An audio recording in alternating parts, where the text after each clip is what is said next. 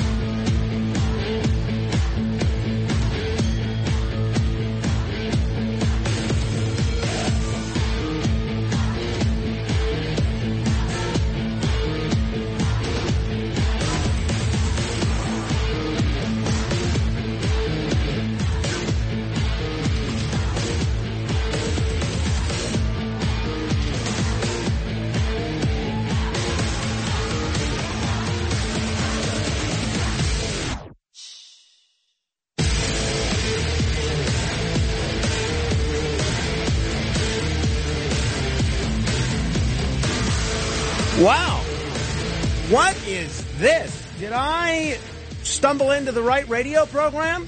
Sounds like the bizarro other side of midnight. This is not the uh, version of Enter Sandman that I am accustomed to beginning each program with. Matt Blaze, what do we have here? What is this? This is the special Friday edition of Enter Sandman, Oh. and we will have. See, there's a lot of artists that have covered Enter Sandman, so I thought it'd be kind of fun if we played different versions of Enter Sandman. Now, this is, I would say, industrial metal kind of, because it's still heavy, and I wanted to start it off with a heavier version. And who is who is this here? Whose so this version is her name is Rina Sawayama. I think Okay. that's how you say it. Right. Well, we'll see how people react to the alternative versions of uh, Enter Sandman. Otherwise, maybe it might just be a one-time thing. But if people enjoy the different versions, then maybe we'll stick with it. All right. It's Friday, at least on the East Coast. You know what that means. That means it is time for. The Other Side of Midnight proudly presents Ask Frank. Ask Frank anything. Ask Frank anything. Ask Frank anything. Ask Frank anything. I am prepared to tackle your questions on any subject. Anything you are genuinely curious about, I will give you my best effort at answering those questions. If you have questions about, uh, and whoever comes up with the best, the most interesting, the most original question in the minds of our staff, our uh, staff consisting today of Matt Blaze, Elias from the Elias Sports Bureau, and Jake Epstein, who I just learned is the uh, second cousin once removed of the infamous Jeffrey Epstein. I did not know that. How'd uh, you know? Yesterday. That was wild. So, uh, wh- whatever the three of them come up with as the best, the most interesting, the most original question is uh, who we're going to go with. So make them good, make them make them interesting. Now, uh, Jake is uh, new to the screening process. This is the first one of these he's done before. So do him a favor, make the questions good.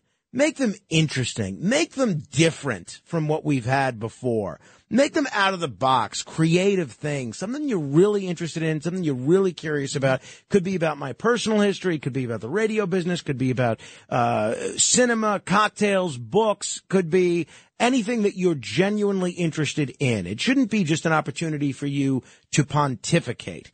800-848-9222. Let me begin with Neil on Staten Island. Hello, Neil. Hey Frank, Hey. uh, I I came across a uh, documentary, and it said that originally Jack Lord was offered the role of Captain Kirk, and he turned it down because he wanted half the franchise, and uh, then they went to William Shatner.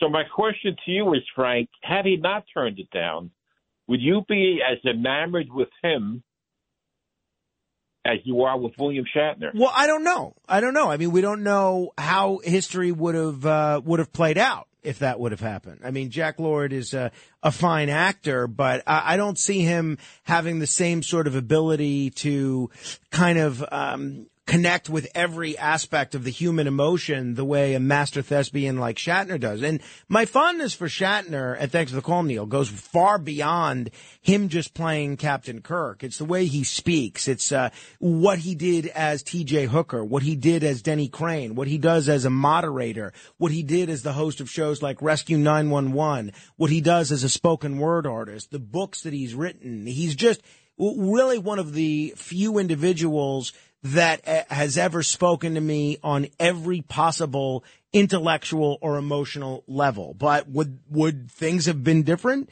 if Jack Lord uh, had that role? I don't know. I mean, it's it takes a lot more than just being the captain of the Enterprise because Jeffrey Hunter was the captain of the Enterprise too, and uh, Jeffrey Hunter is a great actor, including when he played Captain Pike, and he's in one of my favorite political movies, The Last Hurrah. But uh, I don't feel the same uh, kinship with Jeffrey Hunter that I do with William Shatner. 800-848-9222. That's 800-848-9222. Alfredo is in Newark. Hello, Alfredo. Yes, Frank. How are you? Frank, I am a, uh, I am curious. Uh, why your program doesn't have that disclaimer that I think all programs or most programs have, like uh, you know, the the radio doesn't doesn't have responsibility, things like that with your program. You know, I, i'm not. Alfredo, I'm not understanding what you're saying, actually. There is a disclaimer that the radio say that uh, this radio, you know, doesn't have any responsibility with that, that you just say something like that. So I guess your question is why I don't have a disclaimer? Yes, and all other programs have it. I, I didn't, I, you know, I didn't know that all the other pro- programs had it. I, that's a, a, question I really can't answer. Uh, Matt Blaze, do you know anything about that?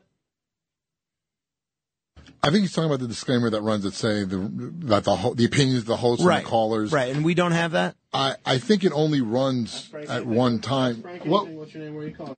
Uh, yeah, so uh, yeah, apparently we don't have it. So uh, I uh, I guess we don't. I, I, can't speak to that. So I I just I don't know. I w- w- nobody's ever sp- spoken to me about it. I have no idea. You know, the one thing that I can understand is um, you know Mayor Giuliani has been such a um, has been such a source of controversy and litigation and lawsuits that I wouldn't be surprised. I, in fact, I have heard a disclaimer on his show, and I think that's just because he's become such a lightning rod for various reasons that maybe the station wants to create a, a little bit of a, a, little bit of distance between some of the things he might say, as controversial as they might be at times, in the rest of the program. But I haven't heard it on other programs. I don't hear it on uh, Dominic Carter's program. I don't hear it on uh, Rita Cosby or Larry Kudlow. And um, you know, so no, I just uh, I don't I don't know, but I, nobody's ever spoken to me about it. 800-848-9222, 800-848-9222. Dan, what's your question? Uh, yeah. How you doing? Uh, if you could be one of the Beatles, which Beatle would you be and why?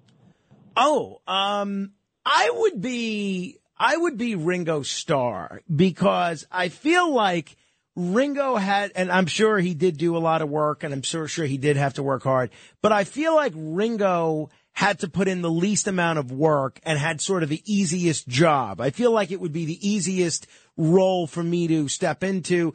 I also feel like Ringo is kind of where I am personality wise. He's very much in on the joke. He's uh, the the conductor on Shining Time Station. He's um, I, I feel like when he's done his own um, songs and so forth. They're song, and I actually do them in karaoke sometimes.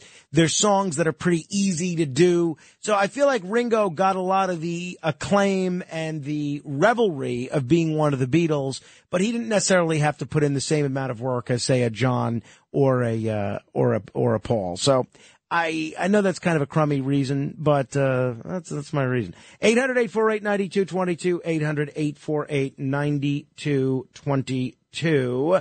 Uh, let me say hello to Paco. Hello, Paco. Yes, good morning, superstar Frank. How are you? I'm great. What's on your mind? Um, my question is this: um, I, I, might be um, homeless uh, uh, soon, and um, I understand that the shelters are, are full, and um, you know it's occupied by many uh, illegal aliens. And I'm a veteran, and um, a disabled veteran, and I just want to know if you have any idea if they would give me a right to shelter, and would I have the same rights and benefits as these illegal aliens Yes, that get yes, put up in hotels. Yeah, the right to shelter was put in place for people like you, for New Yorkers, and that's um, that's when it was uh, it was put in as a result of a consent decree in uh, in the 1970s, I believe. But it's a byproduct of uh, the New York State Constitution's social welfare provision. So yeah, you're the kind of person that the right to shelter was was put in place for, and the uh, the migrants that are benefiting from it, they have people like you to thank for that, as well as the uh, people that produced that consent decree. Uh, just one quick word about uh, reminder on questions. When you when you call in, try to get to your question right away. This way, we can get to as many questions as we can here and uh, cover as much ground as we can. 800-848-9222, 800-848-9222. Igor is in New Jersey. Hello, Igor. Hey, greetings, Frank. So, Frank, my question is about uh, the Orioles uh, baseball broadcaster who's, who does their uh, broadcast. His name is Kevin Brown, Yes. and I guess you're probably familiar with. Him. Yeah, I talked story about that- it uh, a week or two ago. Yeah. Oh, okay. All right. Well, I have another question for you. Then I'll go. I'll go off of that. Hey, so Jeffrey Gurian, he's my favorite guest on on your show, and uh, and I and I checked out his video and all that, and I was wondering, and I and it's a playful question. Do you think his hair is like that when he gets up out of bed, or do you think he spends time making it up? That's a great question, actually. I think, um, I think he spent some time on it. I can't imagine that he wakes up with that level of hair, honestly. I can't, uh, I, I don't think that that just occurs naturally. I think he probably put some work into that. 800-848-9222. Robert is in Maryland listening on WCBM. Robert, what's your question? Oh, Frank, it's good to talk to you. My question is about I wanted to find out your opinion about the film uh, Midnight Cowboy. I love it. I think it's uh, I think it's terrific. I think uh, Jon Voight is terrific in that picture. I think uh, Dustin Hoffman is great in that picture. I absolutely love it. I think that's um I, I don't know uh, that's almost a perfect picture. I think the acting is great. I think the story is very compelling. Yes. I think the obviously the music it has in some Yes. respects gotten even bigger than the picture itself. I I love it. I think it's Jon Voight and Dustin Hoffman at their best. And Frank, I think what's interesting about it, real quick, is that um, I love the way I love the characters because you have Jon Voight, who's very strong in the body but very weak in the mind, and Dustin Hoffman is the opposite. I I, uh, I think that's very astute on your part. I think it's a great picture. I absolutely love it. And if I am not mistaken, I'm going to have to look this up, but I think that might be the only film that had a rated X version ever to win Best Picture. I think, I think that's the case. Uh, but I, I'm, I would have to, I would have to look that one up. I'm pretty, I'm, from memory, I think that's the case. 800-848-9222, 800-848-9222. Uh, let me say hello to Mia in the Boogie Down Bronx. Hello, Mia.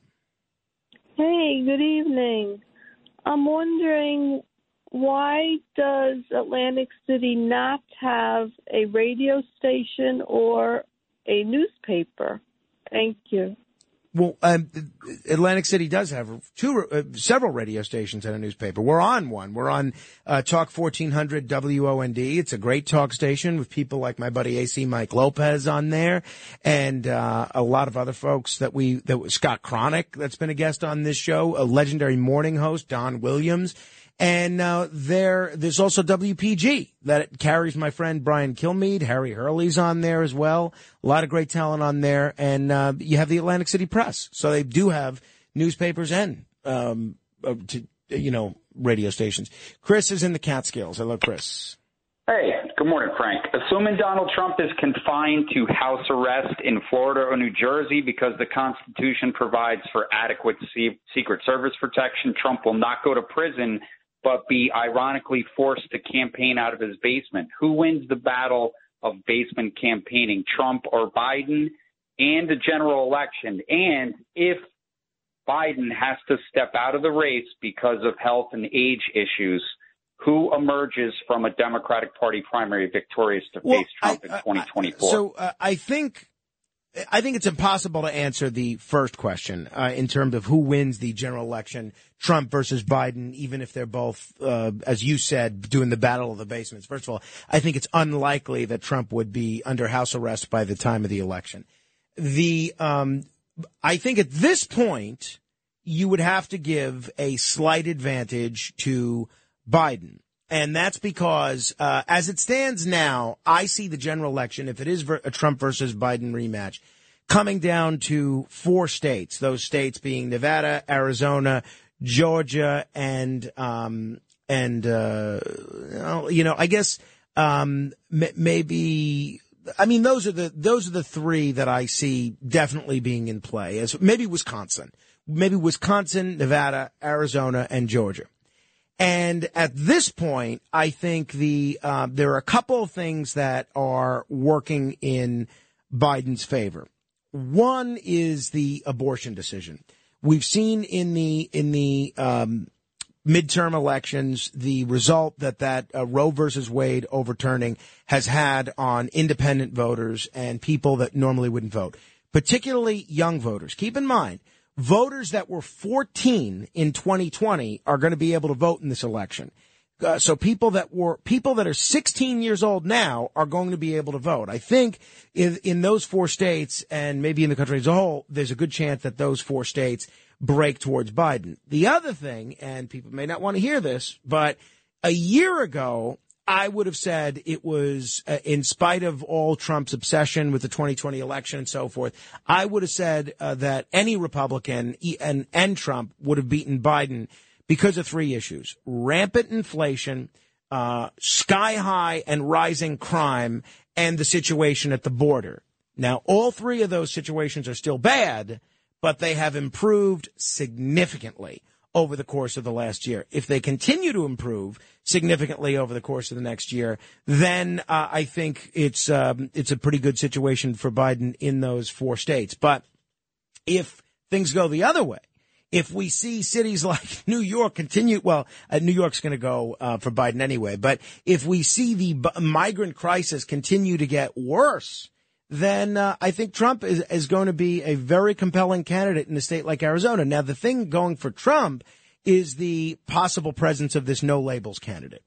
The polling suggests, and I don't necessarily buy this, but some of the polling does suggest that if there's a no labels candidate there, that could have an inordinate um, n- negative impact on Biden's candidacy rather than Trump. Uh, if Biden decides not to run, I would think the front runner, he certainly thinks of himself as the front runner, but I would think the front runner is probably going to be someone like a Gavin Newsom, uh, maybe a Pete Buttigieg. I don't think that is the best candidate for the Democrats.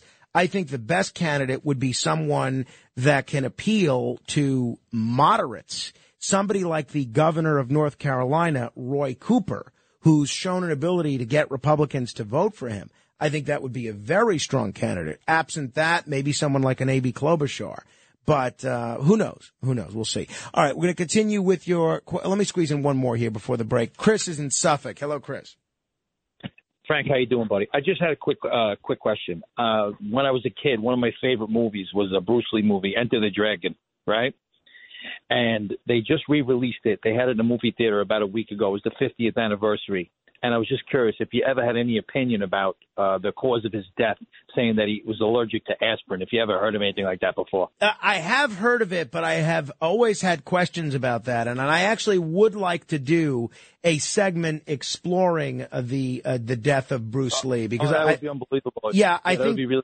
I think there's a lot of uh, a lot of un, unexplained uh, issues with Bruce Lee's death, and I'd definitely like to look into that. Thank you, Chris. We're going to continue with your questions in a moment. 800-848-9222. This is The Other Side of Midnight, straight ahead. Handling legal matters is stressful. So, let the law offices of Frank Bruno Jr. provide you with the insightful counsel you deserve. The law offices of Frank Bruno Jr. has successfully handled thousands of cases for 25 plus years. They focus on elder law and estate planning, but are equipped to navigate you through all stages of family law and divorce divorce to real estate law and probate. The law offices of Frank Bruno. Call 718-418-5000 or visit them at frankbrunolaw.com. That's frankbrunolaw.com. Frank Bruno. He's your numero uno.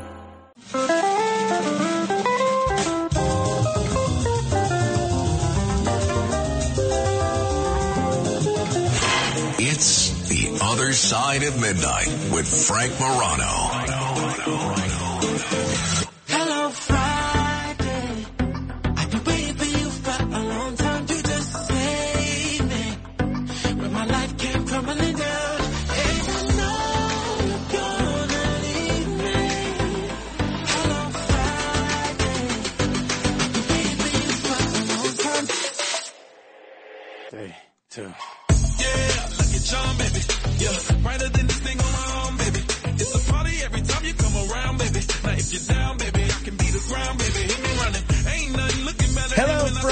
This is Flo Rida featuring Jason Derulo. And uh, we are going through an Ask Frank Anything, giving you an opportunity to ask questions on any subject that you are genuinely curious about. 800 848 9222. That's 800 848 9222. Let's go straight to Alex in Brooklyn. He's usually got a creative question. Hello there, Alex. Yeah, hey Frank, thanks for taking the call. And by the Sure. way, RFK might give Trump the general election because if he runs as an independent, he'll get 50, 15% of Democrats voting for him. Well, I think at this Trump point, well, first of all, I think, you know, so I'm going to count that as your question since you tried to squeeze in a comment and then uh, try to get into another question. First of all, I think, uh, honestly, I, I really like Robert F. Kennedy Jr. I don't know that I would vote for him because I do have some, some issues with some of the things that he's said and done, uh, but I strongly prefer him to Biden, and I think I probably prefer him to Trump. If it's just a Biden versus Trump race, I'm voting for Trump, right? If it's a Biden Trump RFK race, I think there's a good chance I'm voting for RFK. And I think there's a lot of voters like me out there. And at this point, because of some of the things that RFK has said, because of how he's been villainized in so much of the liberal media, because uh, RFK has uh, stake, staked out a number of traditionally conservative uh, positions, I think there's actually a good cho- a good chance that there's a lot of voters that would otherwise vote for Trump that would vote for RFK in the general. So I think he actually, I don't like to use the term take votes away from someone or take votes away from this person. But if you use that kind of thinking, I think there's a chance that RFK may actually take more votes away from Trump than he does Biden. I have a lot of friends that are Trump supporters that have actually registered as Democrats so that they can vote for RFK in the primary. Uh, one, my friend Mario, for instance, big Trump supporter. He said that he is um, registering as a Democrat because he thinks RFK is this year's Trump. Another fella I just had breakfast with a couple of weeks ago said the same thing. He actually switched parties to register as a Democrat so that he could vote for RFK in the uh, in the primary. I think uh, so. I don't buy that because he's a Democrat. He would take more Democratic votes than Republican votes. I don't get that at all. Doug is in uh, New York City. Hello, Doug. Good morning, Frank. Do you remember the 1993 film Indecent Proposal starring Robert Redford, Yeah, Demi sure, Moore, Woody sure. Harrelson? Yep. Let us let us imagine you are at a casino and it's you who catches the eye of a beautiful woman. Frank, how much money would it take for you to accept the proposal?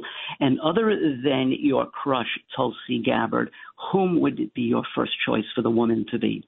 Well, I wouldn't really call uh, Tulsi Gabbard my my crush. I mean, I uh, I I like her as a political figure and uh, intellectually, but I mean, she's not someone that I pine over or have the uh, have the hots for. In fact, I've known uh, I know one person that um, she's had a romantic relationship with, and I have a strong dislike of that person, and that really does kind of turn me off of ever viewing her in romantic terms. I, I view her in leadership terms and respect and uh, and and things like that. But um, you know, as far as an indecent proposal goes, the way that worked is it was really Woody Harrelson, if I'm remembering the cast correctly, who was Demi Moore's husband, that got was the beneficiary of the money. So I guess that would be more of a question for Rachel than me. But uh, look, I, as uh, my wife and others can tell you, am really not too motivated by money. I've been trying to think um, more financially minded,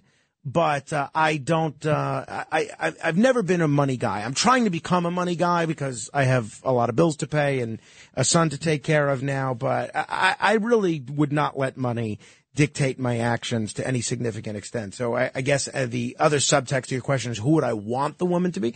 I don't know. Honestly, I really don't uh, sit around fantasizing about uh, about anybody really. I mean. Uh, that I that I could think of.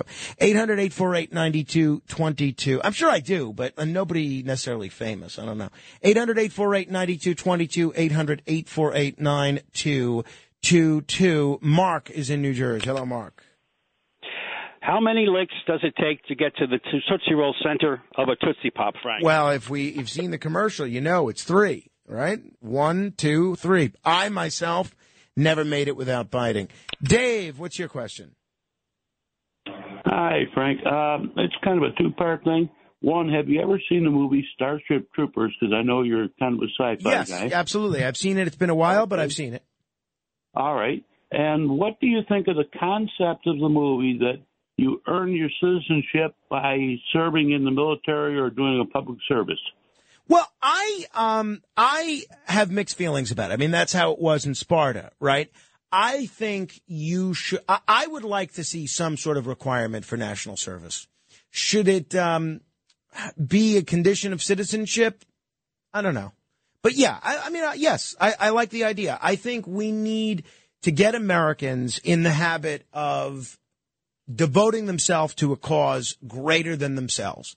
Whether it's um, and it doesn't have to be military. It could be could be uh, charitable, could be a teaching fellowship, could be the Peace Corps. But yes, I like some some idea of national service. I do, but um, it's you know I, I'm I'm pretty liberal with what I would ex- what I would demand as national service. So 800-848-9222, 800-848-9222. Dave is in North Vegas. Hello, Dave. Uh, hello. Uh, as far as the actors of the 50s, 60s, and 70s, maybe not the best actors, but which ones to you had the most distinctive facial features?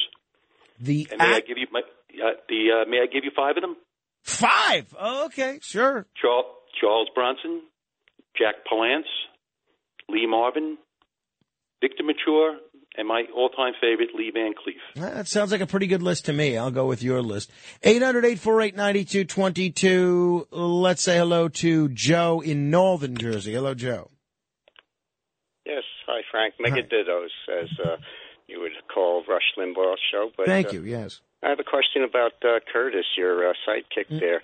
Uh, if they don't mugshot Mr. Trump, why did they have to handcuff your pal Curtis? Is he going to run away? Was he a threat? did he drop a gun? Uh, you know, I don't think he was in, and first of all, it was plastic handcuffs, so I don't think it put too much of a strain on his wrist. I don't think he was in handcuffs for very long. I think it's just sort of the, the procedure. I, uh, I, I, I get that it's silly, but I guess that's the NYPD procedure. If they make an exception for Curtis, then everybody's going to start, uh, asking for some sort of an exception. 800-848-9222. Brandon is in New Jersey. Hello, Brandon. Hi, Frank. Um, this question is not on my own. I actually got it from some people I respect. But uh, say you love diner food, but you know you don't love uh, chain restaurants or fast food restaurants. Diners are like the you know definition of fast food. Half the stuff is frozen, cooked to order. Other stuff sitting around for days until you order it. What's uh, what's the difference in your mind? Well, it's every difference in the world. Um, first of all, I don't. It's not necessarily fast food that I have a problem with. I, do, I have a problem with uh, some of the uh, kind of the unhealthy aspects of fast food. But my broader problem is chain restaurants. Chain restaurants. You know, even uh, chain restaurants that are not.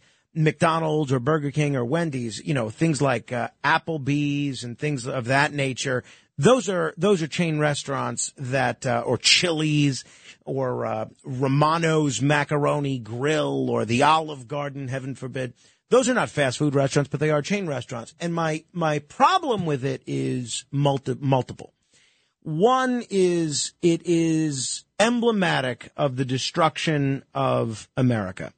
It used to be prior to the rise of the interstate highway system, which I'm all for the interstate highway system. Prior to interstate highways, every community in America had a very distinct feel. If you were walking around Manhattan, it was a very different experience than walking around Sheboygan. If you were walking around uh, Baltimore, it was a very different experience than walking around Memphis. All the communities had different accents, different characters, different local news sources, different local entertainment sources. and different restaurants, different cuisines, different words for the same things. Now, increasingly, if you're in Baltimore, Memphis, Alaska, Sheboygan, or New York City, you're going to see a Chase Bank, a CVS, and a Subway. And to me, that's what's destroying uh, American communities. It's turning all of America into a shopping mall. Now, I, I, look, if people, my wife loves Taco Bell. More power to her. If people love chains and want to go there, fine. I would rather spend my 20 bucks, my 40 bucks on a local eatery to preserve the character and quality of a neighborhood than contribute to making the United States of America a shopping mall. Additionally, if you go to a chain restaurant, you you get this fake nice waiter or waitress. They all have the same plaster pasted on smile. They're trained to be nice to you all the time. I cannot stand that. I um want a waiter to be nice to me because I have earned be getting getting nice treatment from that waiter through my wit or through my tipping or through my good looks or because that happens to be a genuinely nice waiter. Going to a chain restaurant is the equivalent of going to a uh, gentleman's club. In a gentleman's club, all the strippers are nice to you. They are. It's not because they like you. If you go to a chain restaurant, all of the waiters and waitresses act like strippers. They're all nice to you because they're all phony and fake. If you go to a real restaurant, sometimes the waiter's nice to you. Sometimes the waiter's not nice to you. Or the bartender, same, same thing. You got to earn that. And I just hate that you go to the same, you know, Subway restaurant in New Jersey or California and a sandwich that you get tastes exactly the same. You go to a diner in Suffolk County, it ta- you order scrambled eggs. It tastes different than the scrambled eggs that you'd get in Nassau County or New Jersey. Every diner has a very unique feel to it.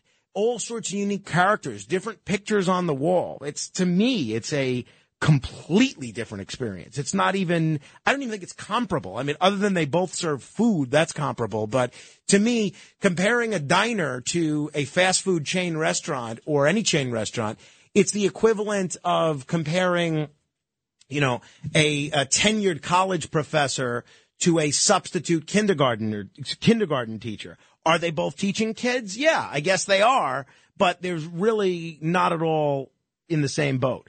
All right, 800-848-9222 if you have a question. Paul is in White Plains. Hello, Paul. Yeah, I got a, uh, couple music questions. Uh, well, what what's with sneaking in the fake uh, Enter Sandman? And you that think was, we uh, wouldn't know? No, uh, no. I mean, clearly I noticed, but um, I, I think that was a Matt Blaze idea. He thought it would be fun for a Friday, try a few different versions of uh, of Enter Sandman. I think that's as simple as that. 800-848-9222. Paula is in Baltimore. Hello, Paula. Good morning, Frank. Morning. What talent would you like to have that you don't have? And what was the time where you ate the most in your life? What was the food? How much? And how did you feel afterwards? What is a talent that I have that I don't have? Um, I guess, um, hmm. I wish, and I, I would like to be a great ventriloquist. And uh, I really don't want to do that enough to put in the work of becoming a ventriloquist. But if you could just bless me with one talent other than wisdom, which would be my first wish, but uh, if you could just bless me with one talent, I would take uh, ventriloquism. So uh, that would be that. What's time that I ate uh, more than I've eaten in my life? Probably at a um, all-you-can-eat sushi buffet. Uh, there have been several times when I've gone to these all-you-can-eat sushi buffets and uh, and just been gorged. Uh, so I don't think I could pick one, but I could definitely remember which sushi buffet it was. All right, uh, eight hundred eight four eight ninety two twenty two. We're doing an Ask Frank Anything. Two open lines if you want to jump on board. This is the other side of midnight. Straight ahead.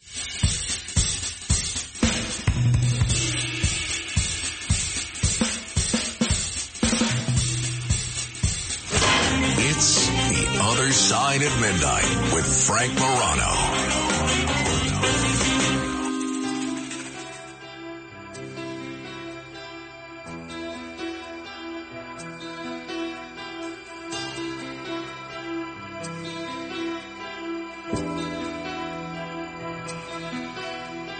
She's like the wind through my tree she rides the night next to me. She leads me through moonlight, only to burn me with the sun. She's taking my heart, but she doesn't know what she's done. Feel her breath in my face. She's Like the Wind by the great, the late great Patrick Swayze. Unfortunately, Patrick Swayze, a very talented actress, um, did films like Dirty Dancing and Roadhouse, uh, gone over uh, almost 15 years now. And today would have been his birthday. Today he was, uh, he would have been 71. 71. Died in 2009. What a shame talent taken from us far too young. All right. We are answering your questions on any subject at 800-848-9222. That's 800-848-9222 as part of... The Other Side of Midnight proudly presents Ask Frank. Ask Frank anything. Ask Frank anything. Ask Frank anything. Ask Frank anything. I think, uh, honestly, in my opinion, and I'm, I'm seeing that reaction from the folks that are going to determine the winner, I think the questions thus far have been pretty mediocre. So if you have a question that's different, that's out of the box, that's extraordinary, that's something you're genuinely curious about, that um, you'd like me to answer, give me a call. 800-848-9222. It could be anything. 800-848-9222. All right, let me say hello to Robert in Suffolk. Hello, Robert. Hi, Frank. Hi, Rob. Uh, sorry about sorry about Melchizedek first. Uh, will you be getting another cat? And if so, what kind might it be? Will it be a feral you socialize uh, from, or one from a shelter you adopt, or uh, maybe a, a abandoned pet that comes your way? Yeah, uh, thanks, Robert. I don't think we would get another cat anytime soon. I, uh, my wife's still pretty broken up over Melchizedek's uh, passing, and we have two other cats. So I don't think that uh, we really necessarily need a third, and I don't know that the other two would really want to get used to sharing the house with a third cat. And uh, honestly, given the amount of veterinary expenses that we have faced for two of our cats over the course of the last year, I don't know that we have the money to get another cat. Uh, also, we, my wife takes care of these outside cats. There's three outside cats that come to our house and she feeds them and takes care of them. So it's almost like those are our cats without living in our house. And on uh, on Thursdays, she goes and takes care of a cat colony nearby our house. So there's there's plenty of cats in our lives, including the two that we live with. I don't think we would get another one, but my wife has said that um, she would get only black cats in the future. She loves black cats. Uh, she has a very good experience with the black cat that she that we have now, Bathsheba. Yesterday was uh, Black Cat Appreciation Day, as I mentioned, and uh, she has said that. Uh, a lot of times black cats have a tough time being adopted because of the superstition. And in her experience, black cats are generally very sweet and very playful and get along with humans very well. 800-848-9222. Let's say hello to Pat in New Jersey. Hello, Pat. Hi, Frank. My question is two part. Whatever happened to your uncle who got engaged to that woman so quickly, who didn't like his cats, and he wanted you to take them, and what happened to the cats? Well, he gave them away. Um, I uh, I don't know who to. We put them up for adoption, and um, and he was very broken up about it. But uh, he yeah he is now in a cat free household now.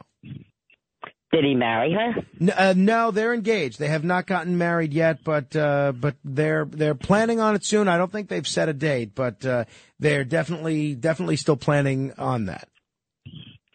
Okay, I was just curious. Yeah, good question, Pat. Thank you. 800-848-9222, 800-848-9222. Gina is in Brooklyn. Hello, Gina. Hi, Frank. Frank, I was just wondering, did you ever play hooky when you were in high school? And if you did, what'd you do on that day? Absolutely. Uh, I think uh, my last two years of high school, I think you, I probably played hooky more than I attended class. I um, I what did I do on those days? I did all sorts of things. I would um, I would hang out with my friends. I would uh, work on political campaigns. I would uh, produce television shows. I would uh, call talk radio shows. I would uh, play sports. I would. Um, I'd read. I would. Uh, I would do all, all sorts of things. I would. Um, a lot, you know, I was friends with a lot of the other teachers, so a lot of times I would play hooky from whatever class I was supposed to uh, be attending, and then just go and hang out in another teacher's class that I was better friends with. So I would um, mostly just socialize. Honestly, that's what I would do. You know what I'm wondering also now? What did you have any teachers tell you what you should do, you know, for your future? And did it ever include radio? I uh, I'm trying to think. Uh, well, I always had aspirations of doing something in the media, uh, whether it's radio, television, or film. And uh, all the teachers that I had spoken to about it were all very encouraging of that ambition. No, the only the only uh, field that people ever uh, in uh, education that people ever encouraged me to pursue was politics. You know, I've had a lot of teachers that said, "Oh, I hope you run for office," or "I wish you'd run for office," or "Please run for office." That sort of a thing.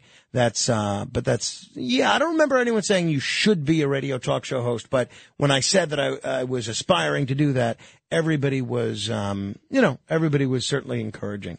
800-848-9222, 800-848-9222. Brian is in Denver, the mile high city. Hello, Brian. Hello, Frank. You should run for office. If um, if a district attorney or a judge has a relationship with a uh, uh, adult that's facing charges in their court or by their office. Is that illegal? And second part of the question, in an elimination match between Ronda Rousey, Tulsi Gabbard, and Nancy Mace, who would win? And I'll hang up and listen. Thanks. Uh, well, so wait, give me the three people in the elimination match. Ronda Rousey, Tulsi Gabbard, and Representative Nancy Mace out of South Carolina. Well, is Nancy Mace a, a fighter? She could kick my butt. well, yeah, I, I hear She went, she, went, she went to the Citadel, I believe, and has a military academy background. Yeah, you know, I thanks, Brian. I think that um, I I think that I would put my money on Ronda Rousey. I mean, Ronda Rousey's tough. I mean, she was a UFC fighter and then a WWE uh, wrestler. She's very tough. So I would uh, absolutely uh, put my money on her. As far as your first question about if there's a relationship between the DA and the judge, they absolutely should recuse themselves from that sort of a case. And if there's proof of a relationship and then there's a criminal conviction, that creates an appellate issue. And I think there's a chance that you may see that if there's a conviction in this Manhattan case with uh, Donald Trump.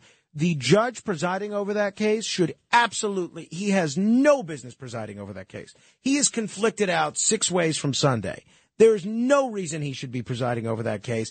And if Trump ever is convicted on that case, I can see that conviction being thrown out because of Judge Merchan's refusal to recuse himself in that case. Uh, but ultimately, the decision to recuse is up to a judge. But if they don't recuse, you create an appellate issue. 800 848 9222. That's 800 848 9222. Chris is in Bethpage. Hello, Chris. Frank, Mr. Catsimatidis comes to you and says, I'm going to triple your salary. But you have to have a female co host for four hours. You have to. That's what I want to do. Uh, besides Tulsi Gabbard, which we're going nuts on tonight, who would that female co host be for four hours? Four hours every day, same co host. Yes. Well, look, I'm quite fond of uh, Marlaina Schiavo as a personality. I feel like we have a good kind of back and forth, and I feel like she would give me uh, enough. I feel like she's funny, well versed on a lot of different subjects, and I feel like she would be uh, present enough that uh, she can contribute to the show, but she wouldn't necessarily suck uh, a lot of the oxygen out of the room from me. Who else? I mean, I think there's a lot of very good female uh, radio people that um, that would be very good co-hosts. I enjoyed uh, working with uh, Juliet Huddy for a year and a half or so. I think I think that would be a lot of fun. But uh, yeah, if I'm picking one, I'm picking I'm picking Marlaina Schiavo, who ironically will be here next hour as part of our uh, Friday morning free for all panel. 800 848 9222. Bob is in the Commonwealth of Pennsylvania. Hello, Bob. Uh, good evening. Uh, who would you have dinner with at a dinner party with, with three people from history? Liv- uh, living or dead, or only, uh, you know, uh, any era? Uh, no, I'm dead. Oh, they have to be dead. Yes. Um, dinner party. Okay, I'm picking Theodore Roosevelt. I'm picking um, I'm picking Babe Ruth, and I'm picking uh, uh, well, I'm picking Jesus if Jesus is speaking English at that dinner party. If Jesus is coming to that dinner party thinking that he can uh, speak Aramaic, then I, I want an alternate pick. If I'm only getting Aramaic speaking Jesus, then uh, uh, maybe I'm picking either um, uh, maybe I'm picking Julius Caesar if Julius Caesar can learn English. So, but uh, but let me think with the English speaking though. Again, Julius Caesar would probably show up trying to speak Latin. Uh, so maybe Einstein, maybe Einstein then. Although that's all 20th century. That's kind of it's kind of weird. All 20th century characters. Well, those are my three, for lack of a better, you know, unless Jesus can learn English. 800-848-9222, 800-848-9222. Milton is in the Queens. Hello, Milton. Hi. Uh, don't get offended, but when you were a kid, did the other kids call you Frank Moron rather than Frank Morano? I don't think so. I mean, uh, I, I'm, tr- I'm sure at some point in grade school somebody had the bright idea to call me Frank Moron rather than Frank Morano. But I'm trying to remember. I would think a lot of the peers that I had in uh, elementary school at PS3, the place to be, were probably a bit more clever than that. Frank Moron, right? I mean, yeah, I mean that's not that clever. So I'm trying to. I don't remember anyone saying that, but I am. Uh, I'm guessing that somebody probably said that along those lines. Uh, hey, our friend Obi calling from Vermont. Hello, Obi. Frank, how you doing? Great. How are you? Great, great, great. That wasn't the question though. Uh, it's the easiest question I've gotten so far. no question. Hey, when you do this, ask Frank anything. When you go home and Rachel listens to it, does she have any follow ups for you from time to time? And when you were dating, did she do that, or anybody else in your your previous life, or friends and stuff? Like, wait a second, what? Um, absolutely. absolutely on all counts. Now, I didn't do Ask Frank anything before I was married, but I did uh, talk about different things, uh, different aspects of my personal life, and that went over like a lead balloon. Now, sometimes I would do that strategically. If I was dating someone, I would kind of let out on the radio what my likes and dislikes were, hoping that they would take a, a, a clue. And a lot of times it worked. Other times it, um, it did not go over well if uh, different romantic partners felt that uh, I was, and, and even Rachel's taken umbrage with this from time to time, that I've given out uh, too much information that they felt was uh, was personal only for them. But yes, Rachel frequently has follow ups to the Ask Frank Anything uh, portion of the show, and she knows there's always going to be something good there. So a lot of times, even though she doesn't get to listen to the whole show, this is an hour that she tries never to miss. All right, I want to try and get. Say makes no sense. We're trying to get to at least at least one more. 800-848-9222. Let me say hello to Marie on Long Island. Hello, Marie. Thank you for taking my call, Frank. Sure. Um, on Long Island, there's a lot of memorials, crosses where people have been killed. Unfortunately, they've died, and people out here. It's all over. It's all over the country, actually. But they put, and you have to drive by them every time you go to the store, and they're like these big memorials, crosses, flowers, lights, candles. Um, it kind of not bothers me, but my opinion on that we have cemeteries. I was wondering how you feel about it. I know it's a morbid topic, but it, it, it is and it's not. But death is a part of life. But I know they might have them in Staten Island, Manhattan. I know you come out to the island all the time. But and a lot of them are Hispanic people out here, and and and Hey, Marie, we're just about mile. we're, we're just about out of time, so I'm going to do the best go we, that I can to answer your question. I I understand what you're saying. Uh, I actually like those roadside memorials because I find that it can be a reminder to people to be a little bit more careful driving. And when you see these pictures surrounded by flowers of especially a young person that dies because of a vehicular accident, I think maybe it causes people not to drive recklessly. So I, I like those roadside memorials. I do. Matt Blaze. Gina in Brooklyn about playing hooky. That was a good question. Gina, call back 800-848-9222 and we will give you a prize. I'm excited. We have Marlaina Schiavo here, John McDonagh, and Freddy Mertz, the M3 panel. M4 if you include me. This is the other side of midnight, a midnight panel coming up in just a moment. In the words of the great Bob Barker, help control the pet population. Get your dog or cat spayed or neutered.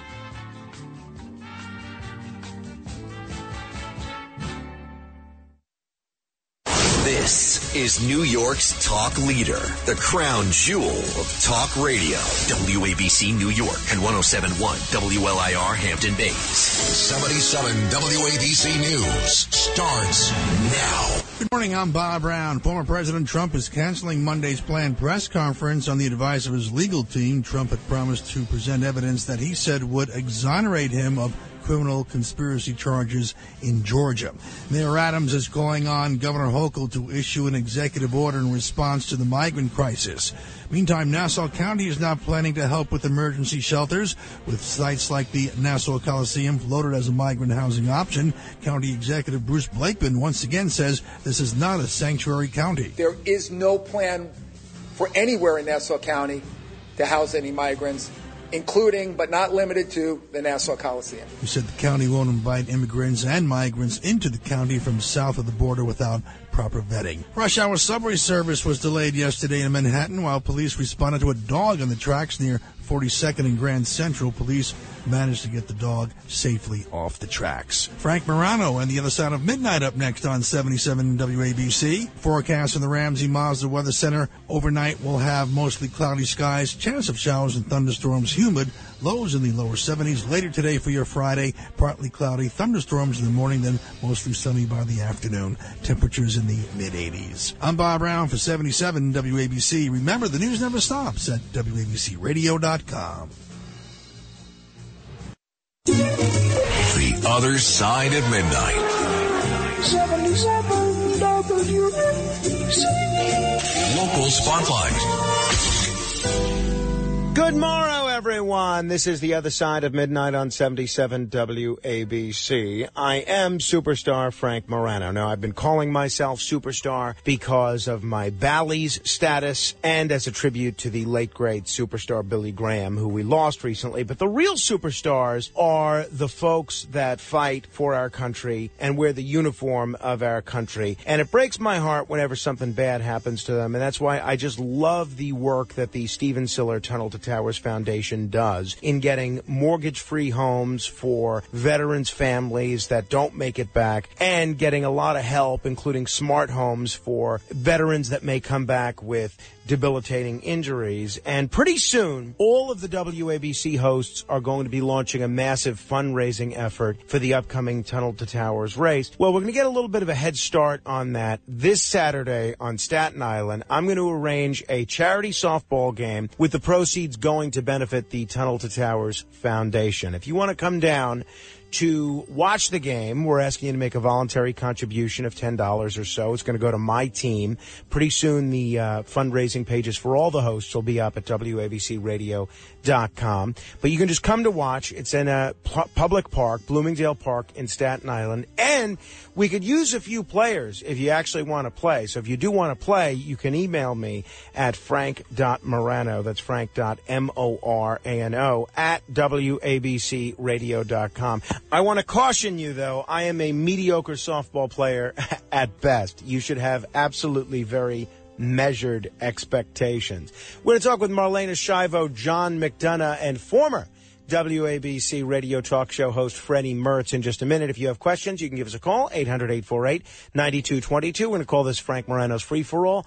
The phone calls will not be screened for content. We're just going to screen them for name and turning your radio off. So there's no telling what might happen over the course of the next hour. I'll see if any of these three guys want to play softball. Maybe I can recruit one of them for my team. Beam me up. To be continued. This is The Other Side of Midnight with Frank Morano. They're running a strange program, y'all. Talk Radio 77 WABC. Now, here's Frank Morano.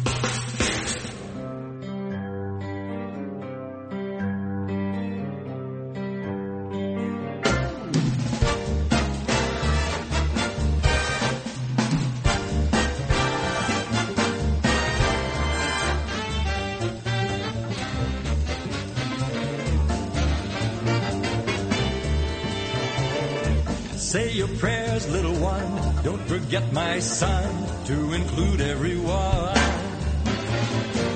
Well, this is something. Pat Boone doing Enter Sandman. I never thought I'd see the day. Well done, Mr. Matt Blaze. Wow. Welcome to this is the other side of midnight. Welcome to Frank Morano's Friday morning free for all. You know, back in the day, uh, my friend Alan Colmes, every Friday evening, he would assemble three great wits of uh, varying perspectives, varying points of view on the world, and gather them together for an hour or two and have them chew the fat on the uh, on the news of the day or world affairs. And I thought that was fun. He would call it uh, Friday night free for all. So we're not on at night; we're on in the morning. So we'll call it Friday morning free for all. And one of the things we're going to do this hour, before I introduce you to our illustrious midnight panel, all of whom have been on the show before, all of whom are great, is throughout the hour, and this is going to become, this is just music to the ears of Steve from Manhattan and the guy that uh, says Sid's a moron repeatedly. Throughout the hour, we are not going to screen the calls for content. So you can call in and just give your name and we'll put you on the air. Whatever, whatever it is that you want to ask our illustrious panel. Let's say hello to our illustrious panel. Two people that uh, happen to be on this show one year ago today, and I didn't realize that until about an hour and a half ago. Quite fortuitous that they're here once again. Veteran media producer, satirist, and social critic Marlaina Schiavo. Hello, Marlaina. Hello, Frank. And cab driver, comic, playwright, and radio talk show host John McDonagh. Hello, John. On our anniversary. Happy anniversary to both of you. and uh, want to welcome as well Freddy Mertz, a veteran radio talk show host who, among his many claims to fame, has Oh. been heard on uh, a lot of the stations that we're being heard on right now, not the least of which, of course, is uh, WABC. Hello, like Freddy. To think. Yes, hello there. All right. Well, almost didn't make it up. That was a wild night we had down there, So- John and I. So, uh, fill me in. What happened? Did, uh, did you got stopped by security? Well, I got here first, which is very much unlike me, being a very time challenged person. But you'd think like Marlaina would get here first, but she didn't. She didn't. And then uh, John got. So I was here first. Have to go to the bathroom profusely. Have to drive in a lot of construction, so I make it here. I'm parked a block away, so hopefully the car will not be stolen tonight. And I'm looking forward to coming in. The guard last time, very friendly, come in. This guy made out like he didn't know there was a radio station. Where's your building pass? And the guy's the guy's T-shirt says "Smiley."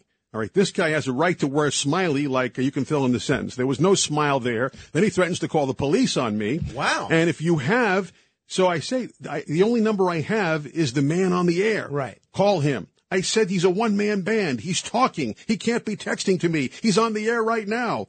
I have no other break in numbers. First of all, I appreciate that because I am amazed at how often people who know I'm on the radio now will call me while I'm on the radio. And I'm thinking, well, what are they expecting me to just answer? Exactly. Now, the only person that I will answer their call when they call in is John Catsimatidis. There you and that's go. happened, right? When he calls, when if uh, some, if we're off the air or something, he'll call and I will absolutely answer. What, to request else. a bumper song? Why is he calling you? exactly, Exactly, Frank, isn't part of being on W um, ABC being arrested? That's that's Uh, true. I, I That's mean, true. he's following Curtis's So- footsteps. Right. So the guard downstairs, and I use the term loosely, was about to call the police on me because of my attitude, does not believe I'm on the air because I would have a building pass if I was. And I said, well, I used to work for the station, two buildings and three buildings before, Three but not in this ago. building. Right. a few other regimes ago, but not in this one. So then thankfully John comes in and gives me credibility.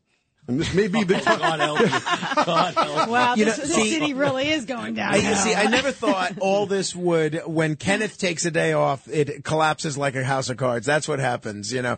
I guess, uh, nobody else knows how to enter people into the uh, visitor Maybe you system. just don't know how to do Freaky Friday It or whatever be. you're calling right, this. exactly. Well, it's already a, uh, a free for all. All right. Uh, a lot I want to get to with you guys, but first I want to get you to review something. Uh, we all know Vice President Mike Pence. He is uh, running for president now. It looks like he's made the debate stage for next week's debate, and uh, he's campaigning. He's staking it all on Iowa. He did something very un-Pence-like yesterday. I think a lot of people know Pence as uh, kind of an intellectual sometimes, sometimes very much a social conservative guy, a religious guy. You don't think of Mike Pence as an Well, yesterday Mike Pence was on the campaign trail and he did his best impersonation. I'm going to have you guys review it of former President George W. Bush. And I said, thank you, Mr. President. He goes, I'd like you to see me as an encourager. I said, thanks. He said, I'd like you to leave here with some encouragement. And I said, uh, Mr. President, you're standing here in the Oval Office with the leader of the free world, I'm encouraged. M- Mike Pence Well- as an impressionist. What do we think? Well, um, I didn't think of him as an impressionist before, and I still don't think of him as an impressionist. Um, and is he allowed to even say Bush without his wife sitting there? And isn't the word enabler, not encourager? Yeah, uh, well, it, uh, George W. Bush has sort of his own lexicon, Oh, as oh, we okay. know, right? Uh, so a thumbs down. I, I, I all go around? with it because his other option is rapping to Eminem if he wants to go viral. Well, so. was that um, that was Vivek Ramaswamy yeah, that did yeah. that? So, I, mean, that's his other that. option. I'd rather hear this than him rapping. How was uh, Vivek's take on Eminem? It's as good as anything else. I mean, these guys are all trying to do something that goes viral. And if you have to rap, do impressions, do handstands, used to be, you had to do push-ups. You, you know, that's the way you do it. That's called the, the media and getting onto these platforms and going viral. Hey, speaking of the media, I uh, introduced you as a playwright, John McDonagh. Your play, Off the Meter, has uh, some showings upcoming in the next month or so, right? Where is it showing? I am going down to Belmar, New Jersey, to the friendly the friendly Sons of Shillelagh on September 24th. It's my play about driving a yellow cab for 40 years. It's a great joint. I was down there today, and my agent Al Gonzalez booked me in there, and we'll see what happens. We'll see who shows up. It's one of those things, you know. So if people want to go, how can they see it? Uh, offthemeter.net. Contact me through my email, and I will tell you how to get tickets. at offthemeter.net. All right, I want to mix up kind of uh, some serious and not so serious subjects with all of you guys. Uh, let me begin uh, with what everybody seems to be talking about the dueling banjos of investigations. You have a special counsel for Hunter Biden, special counsel for Joe Biden, special counsel for Donald Trump. I think if Andy Warhol were around today, he would say in the future, everyone will have a special counsel for 15 minutes. Uh, I get the sense that people are just so tired of all this stuff beyond the legal aspect of it, which you could certainly comment on. Wondering what you think of the kind of the political, the political implications of all these special counsels and all these investigations. What do you think, Freddy? Oh, thanks for starting with me. Jeez Louise.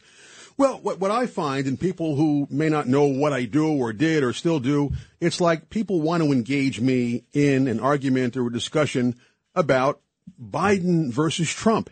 And it's like you're supposed to like one and disdain, hate the other, support one and not. And why can't you simply not like either for different reasons, maybe some of the same reasons? Um, and, and I would even add Obama as, as time goes on, as somebody who was on Obamacare, which, which is, remains hideous insurance and the full story is not known. Not to get into that, but the thing is, you know, we often get the, the least of what should be running or who should be running. So to answer your question, um, you know, I, Biden to me is a tragic character, and in some ways Trump is as well. Imagine if you had Joe Biden. I mean, if you had Hunter Biden as his son. Okay, there's a saying I always get wrong about one child is the wonderful child, has their stuff together, they're your heart. The child who was totally a, a screw up and, and, uh, you know, whatever, investments in other countries, a job he never should have had. Where was Obama, by the way, vetting all of this? But whole separate topic. But, but what's that saying about one child, the wonderful child, Bo, in this case, who's no longer with us, who died very tragically, uh, but by all accounts, uh, I, I got, got to interview him, never met him in person, very nice person, very good person. So he would be the heart, right? And the dysfunctional child is the soul. Uh, Is, is that the saying? But that puts a bad image on soul. Well, unless you're talking about the sole of a shoe, right? Yeah, I, uh, exactly the point, soul man. So yeah, it's like, how do you, why do you have to be in one corner versus the other? I'm disgusted by all. I think Trump should be in a jail cell. It's abhorrent what he did. And I know on this station I'd be in the minority, but uh, I don't find it amusing. I don't find it fun to kiss the bullies took us. Okay, this man did spur on the insurrection. And, and yeah, some of the things, I don't really care about the Stormy Daniels situation. I feel sorry for her. But yeah, what happened on 911, uh, I'm sorry, what happened 911? What, what happened on the insurrection, I have the wrong date, uh, was, was horrific. But, uh, but you can't look the other way at Hunter Biden, but you're supposed to, you're supposed to be for one and against the right. other. So you're against everybody. You're like Groucho Marx. I, don't, I don't find anybody on that menu that I like. So who are you voting for if it's a Trump Biden rematch? What are you doing? You know, everybody I pick usually has a sex scandal. If you would ask me, who do I like? And I'm not even sure if this guy wants to be president. And you're going to probably laugh at me. I like Beto O'Rourke from down in El Paso. I like what he said, and I know if he runs again and I endorse him, there will be a major sex scandal. well, I, I can assure you he definitely does want to be president. Uh, Marlaina, dueling uh, dueling scandals here. How, what do you see as the political implications of this? the whole political imp- implications that people are looking for somebody else. And I'll tell you, um, on the podcast with Cuomo, we had Kellyanne Conway. Now you would think that, and we had a ton of views. It's the most views we ever got since the podcast started. For people that don't know, Marlaina produces uh, Andrew Cuomo's podcast. Yes. And so, um, uh, so I'm thinking it's Kellyanne that's the draw. And like, we're getting thousands of hits on this one clip. The clip, I, I, I named the clip, uh, Vivek Ramaswamy and Chris Christie because those were the two things that they were talking about. It was a five minute clip. Every comment, not like the majority, every comment, not about Cuomo, not about Kellyanne, nothing about Chris Christie. It was all Ramaswamy. I have to tell you, I find this guy pretty appealing myself as well. I a lot of people do, and and um, you know, I don't object to that necessarily, but it just goes to show you that some they do not. Right, there's a thirst for something There- different. there is definitely Yeah. a thirst for something I, different. I've said, uh, John, and I know you've uh, been a, a campaign manager for various third-party candidates before, as have I. Um, I have said that with if it's a Trump Biden rematch, if a third-party candidate can't make some some uh, some traction in that kind of an environment, then forget about it. It's all over. Then there will never be any viable third-party candidate for president ever. Well, Frank, I have to open up like one of your, of your frequent guests, uh, Alan Dershowitz. I did not vote for Trump in 16, 20, nor will I vote for him in 24 because you have to open up with that because if you say anything positive about him, Right, then uh, or if you say anything negative about Biden, oh, you're a Trump supporter. No, I can hate both of them. At least now, as being on the left, I have an option now. In the Democratic primary, uh, JFK Jr. RFK. When he loses RFK, yeah. oh Unless you're one of these QAnon people that thinks JFK Jr. is still alive, yeah. And in in the when the main event comes up in November, I'll have Cornel West to vote for. So, and I don't want to hear the argument that's taking away a vote from Biden. It's not. I wasn't voting for him in the first place, and most people that'll be voting for Cornel West wouldn't be voting for Biden or Trump. So I'll have a choice. I know it's going to go nowhere, but it's going to be a protest vote. So I'll give it to Cornel West, and hopefully he'll be running on the Green Party. All right, let me uh, ask, and we'll take your calls in a minute, 800-848-9222, 800-848-9222. This really surprised me to some extent because uh, so much of what we've seen about young people these days is they're suffering from anxiety, they're suffering from depression, they're turning to things like opioids. Well, according to a, a new poll, more than half, and this is Gallup, more than half of young adults in this country see even moderate drinking, one or two drinks a day, as unhealthy. Now, it looks like Generation Z, their views on alcohol and even drugs to some extent have shifted rapidly. Uh, it's millennials, it's Generation Z, and Americans overall now see booze as more harmful than marijuana. And a record high 39% of Americans believe moderate drinking is detrimental to health. That's up 11 points since 2018. But this is all being driven by the young folks. Among 18 to 34 year olds, there was an 18 point jump in people that viewed alcohol negatively. That's the biggest among any age group.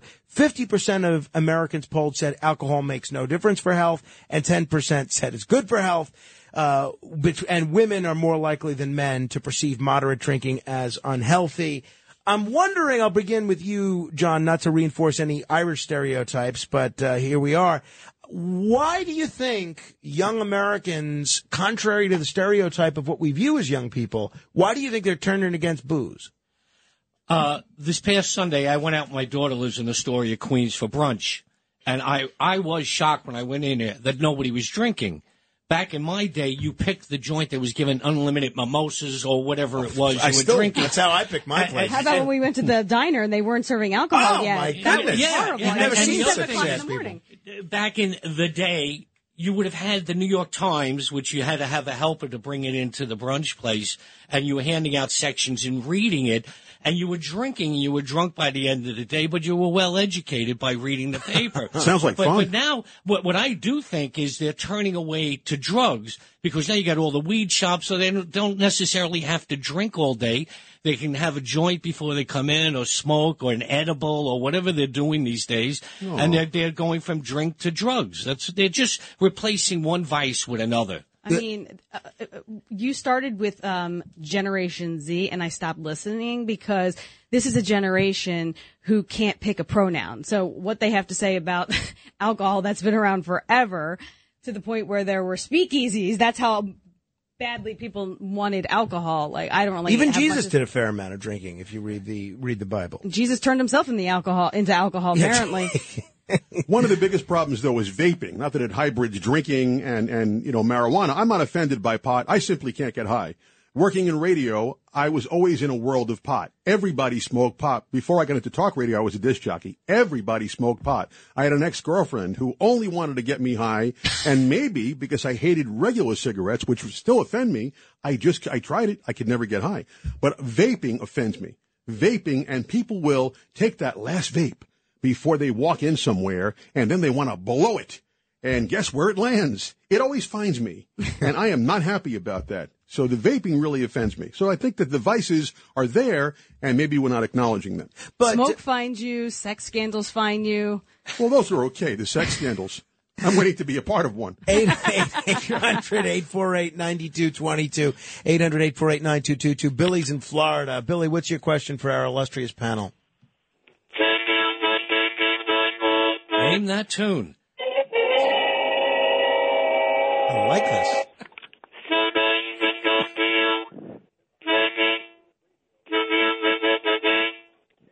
I'm not making out every every word. I'm not Flop. making out any word. Yeah. Uh, Frank in Highlands, what instrument are you speaking to us in? Uh, yeah, no, I'm I'm trying to speak in a language that everybody understands. Um, Good luck. uh, my- question uh, before was um, uh, in the quote, "Let's raise the standard by which the honest and the wise can repair." Why isn't it just the honest, and why is it? Why do you think it's not just the wise or just the honest? Anybody want to tackle this one? This is I'm not sure I even I even fully grasp this one, Frank. We may have to uh, Bring back we, the we may harmonica have to bring back the uh, the the phone screening process. Uh, anybody want to weigh in on that? I'm not sure I I, I totally get it. Uh, Honestly. that that was a labyrinth of words. I don't know. I, I got lost. I need to hear the question in Aramaic in honor of Mel Gibson. Janet is in Manhattan. Hello, Janet. Oh, hi. Yes, I have a question for John McDonagh. John, um, did I miss it? Uh, did they ever play your story that you did for the Moth? It seems like you did it like a year ago, and I try to listen to that show pretty much every week, and I don't think I ever heard it. Did they play I, it? I, I have it up on, on my Facebook, and it was a story about being picked to be on the Amazing Race, which ended in disaster, which always makes a good story because if it went out and I won the million dollars, it wouldn't be a really good story. So it was about how I lost a million dollars on the Amazing Race.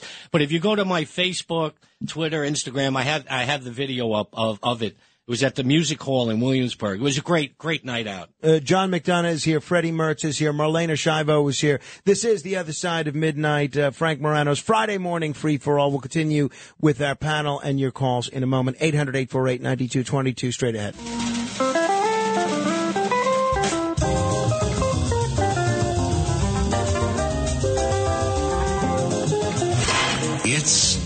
Other side of midnight with Frank Morano.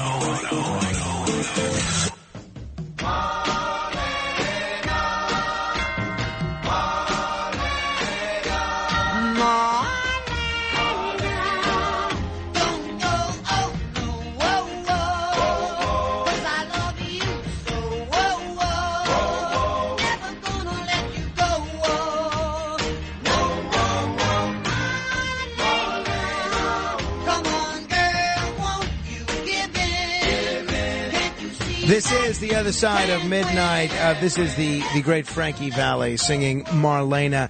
Uh, very appropriate because Marlaina Schiavo is here, veteran media producer, satirist, and social critic, man who's no stranger to satire himself. John McDonagh, cab driver, comic, playwright, and radio talk show host, and Freddy Mertz, a veteran radio talk show host.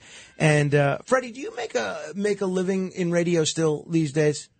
Well, I don't know what living means. Uh, Well, you, you- have to you live like a camel with the humps. So I pay my bills. Yeah, Th- Thank you, with- Frank. with radio, well, I haven't shown up at your door yet. Well, 'cause but I'm- I may be. But I may be doing that. Don't encourage me.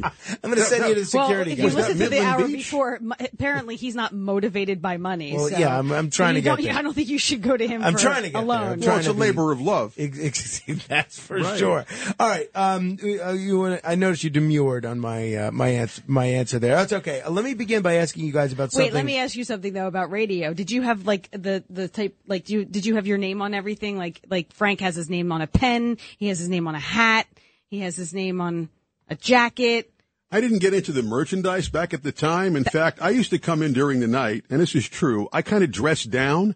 I came in one night and somebody walked up to me and complained about the janitorial work, thinking I was on the staff of the, jan- of the janitors. And I, ha- I know I have to go on the air right now, so they didn't really know who I was. That's Oh, very then funny. you're- That's It's very true. funny. You know, Michael Savage, uh, who is very much a, a guy that would dress down for his radio show. He used to tell a story when he was doing a local show in San Francisco that he uh, came in to interview Pat Buchanan, and Pat Buchanan thought he was the the staff. There you and, go. And he, you know, didn't, and he treated him like the staff. That was the And- and- STAPH. exa- Exactly. Well, Freddy, this is my advice to you though. If you decide to put your name on anything and you decide to sell it the, or give it out the way Frank does, I think you should call it merchandise. Oh, oh, that's good. Oh, thank you. There thank you, go. very Uh, much. all oh, right. great. Yeah. Quite a suggestion. But All Frank gives a lot of stuff away. If you can't sleep during the night, which we probably none of us can, and so when Frank has that contest at about uh, what is that, four thirty in the morning, this time zone, yes, yeah. and someone's supposed to do the ten trivia questions, nobody wins that, and Frank feels so bad. I, mean, he, he can get like the total moron coin. They get past two questions. The day of the week today is, but that's a hard one. Is today Friday or Thursday? Trick question. So he gets to number two. You'll be getting a free hat. So Frank gives a lot of the profits away to his credit. Well, let me ask uh, the three of you a, a serious question. This is a question, an issue that the, the whole country seems to be dealing with, and a lot of cities, a lot of states are struggling with, and that's the migrant issue. New York City alone has 100,000 migrants. Other cities are dealing with this. All the border states are dealing with this, but the the phrase has kind of become now that uh, every state is now a border state because this migrant problem appears to be multiplying. Um, what realistically can be done? What should be done? What is being done? What do you think of the people that are doing it? Whoever wants to comment first, please be my guest. I, I mean, you know, I, I'm shocked that, um, the Biden administration, well, I guess I'm not really shocked, but I think the Biden administration should really consider maybe even temporarily closing the border if they don't want, I know that's probably not the politically correct thing to do, but for them, but I think that they should somehow close the border. It is overwhelming. Um, if I lived in New, if I still lived in the city, I would be livid. Um, not that I ever want to pay Curtis Sliwa a compliment ever, but I mean, the fact that he was out in front of it, um, uh, it made sense. You, sh- it should be, there should be a lot of attention on this. And the whole Hochul thing about her a year after the fact calling out Mayor Adams, um, saying that, uh, or is saying that the New York City isn't doing enough for these people. She's the governor of the entire state. Right, you'd never know it. Yeah. I, I mean, it's it's like how could you? How, I don't understand how you can That's complain down like that, you know. And then yeah, so I She can know. make you take Adam's side, and he's a total bungler of this. But the reality is, he is between a rock and a hard place. And I'm no great lover of Eric Adams, but he's not the bad guy here. The bad guy is a governor in Texas who's playing New York for a fool. And I believe there are laws being broken. We have brilliant legal minds here in New York. Some come on this radio station. But instead of playing the politics, why aren't we suing Texas or frankly the federal government? They're transporting all of these migrants across state lines. And so Texas is actually giving them sanctuary But for a moment. The the I think the 2000 or so migrants that are coming here a week I don't think most of them are being shipped here by Texas or, or Florida. I think most of them are being given bus tickets by aid groups to go wherever they want to go. And Oh, a lot of them so. are choosing to come to New York. I think someone needs to go down and check out social media in all of these countries. And I really believe that uh, there are some people motivating this massive migration to come here to make a political side look bad. But New York, but taking the politics out, New York is being played for the fool. But let me to ask you about this, right? 100,000 migrants, innocent, mostly, I I would say, the majority of these people, the salt of the earth, and they're being motivated to come here. Let's say, um, and I do think it's a lot of it's Catholic charities and a lot of these nonprofit groups that are um, are busing these folks to New York. But according to what they've said, the migrants themselves to into the papers, they want to come to New York. Um, but the the ish, let's say it is the governor of Texas, for instance. It, the voters of the governor of Texas made votes uh, for a strong border and for candidates that wanted stricter border enforcement. Can you understand why a lot of their politicians would be sour that they're now being forced to bear the brunt of the way New Yorkers and New Jerseyans and, you know, folks in blue states voted? Why shouldn't the blue state folks have to bear some of the same implications of how they actually voted? I just don't see it as being a blue state or red state issue. These migrants should not be ending up in New York. And does a sanctuary city mean that it's a sanctuary city for those who were here? Sanctuary city was supposed to be, ironically, a way to protect yourself or be protected from the federal government. If The federal government's coming to deport you.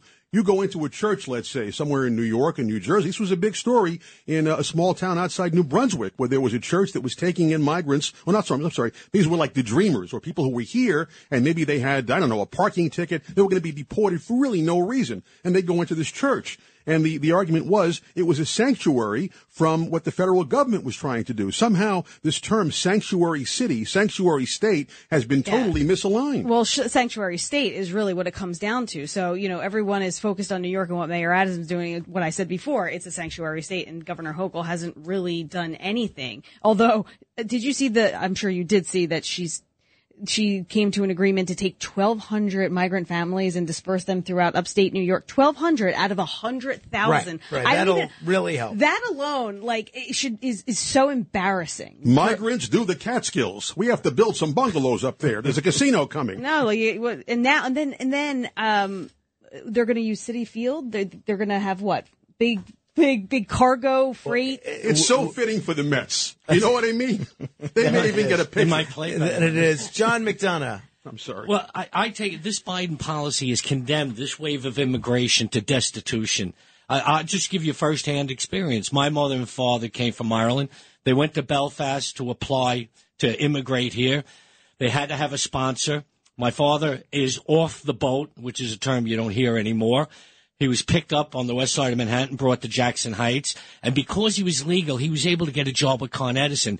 This wave of immigration, they're condemned to working in the underground. It's going to take their children to get into the system. So they're going to be exploited. If anybody's gotten off the BQE at 69th Street and Roosevelt Avenue, every morning at 6 in the morning, you'll see hundreds of people ready to be exploited where these construction vans are pulling up.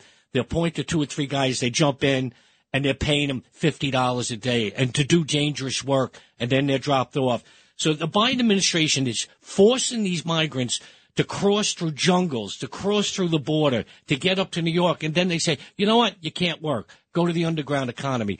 This is a disaster on so many levels. If they can only be made legal, at least they have some protections. But the way it is now, whatever the millions came in, they're condemned to a life of poverty. That's it. They're finished until their kids can get an education. So your your view would be that they should be given the permission, as Mayor Adams has said, to work in the state and the, city but legally. they should get it in the country they want to apply, and not apply for asylum. That's all BS. They're not. They're not asylum seekers. They're looking for work, and there is work here to be had. And if they could come in and get the work legally, right away they're part of the system. They can get a union job. They can take tests.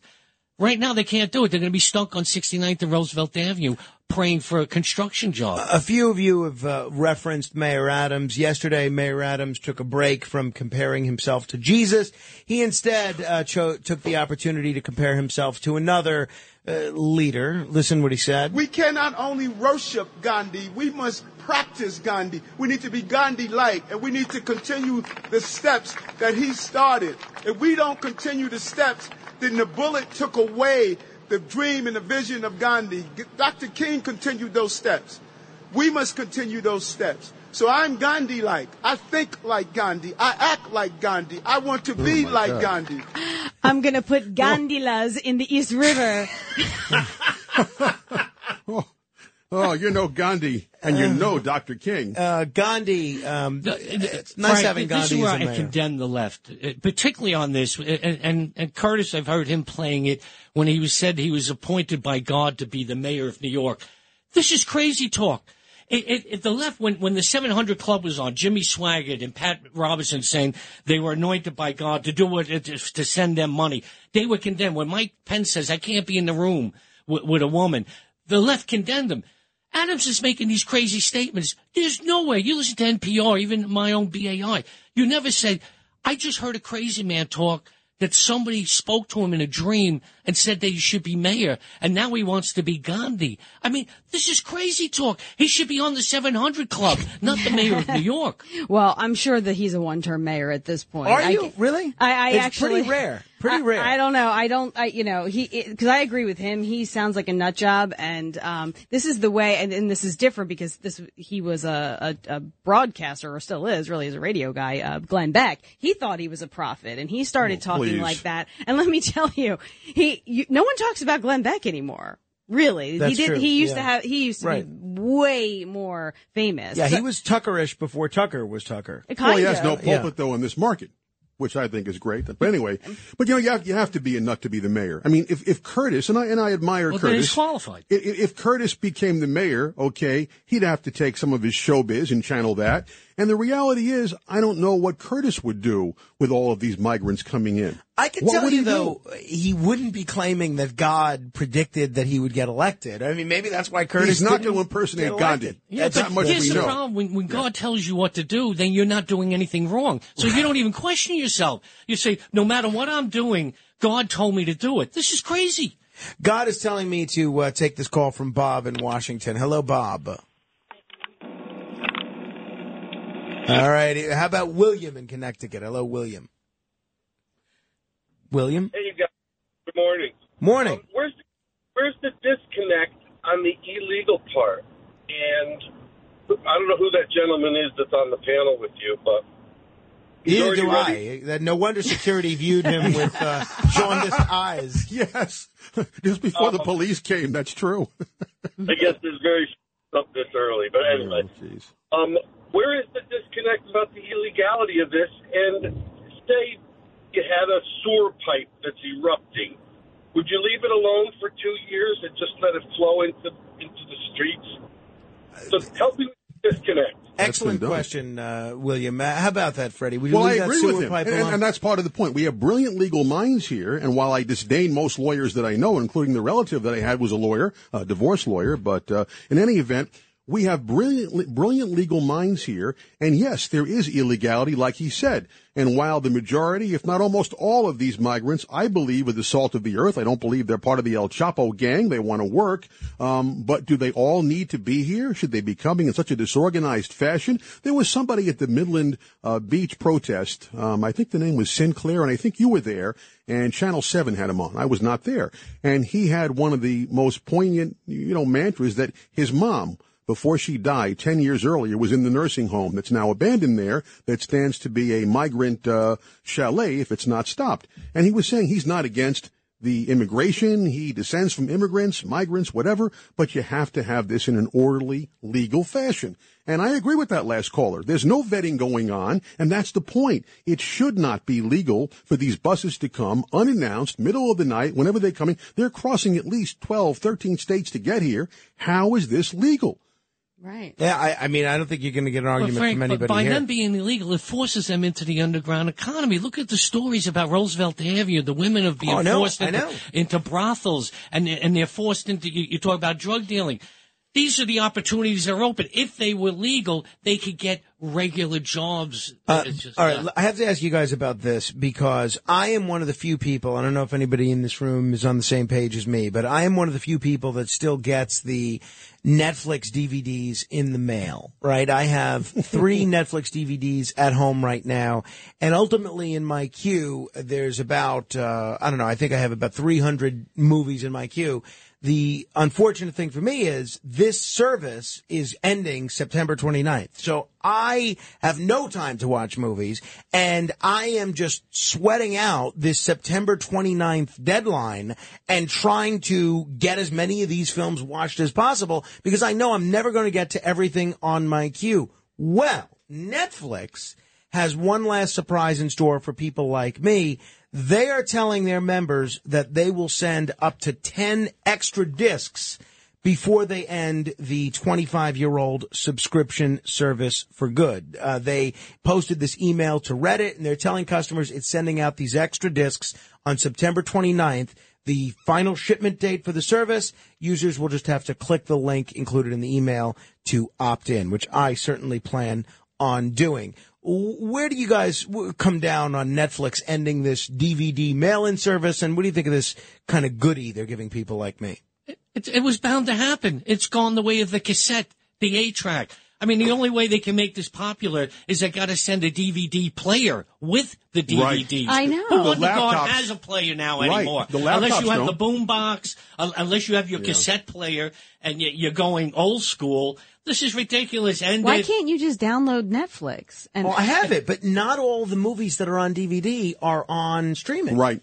I have a dumb question. Do you have to give back these discs? I or can you I- that's them? what's not clear to me. I think you keep them. Did they come to the house? There's no more Netflix flick service, but you police. owe us. You owe us all these discs. Right, you owe us, uh, Then you your know, library Toxic they'll be Avenger. coming knocking on your door. Exactly. Are you home? Um, but isn't it a shame that Netflix is ending this service? I mean, why? Why are they ending? They still make at least a little bit of money from you know it. what They're the not irony? losing money. Yeah, you know what the irony is? Blockbuster. I think there's still one Blockbuster. I think That's right, there's in one Oregon. One particular uh, franchisee did not want to give it up, but the one genre of movie that will still be available in your old school way or in in-kind blockbusters is, you know what the genre is? Porn. Yeah. They will still send discs to you, Frank, if you want it in that format. 800-848-9222. John McDonagh is here. Freddy Mertz is here. Marlaina Schiavo is here. We'll continue straight ahead.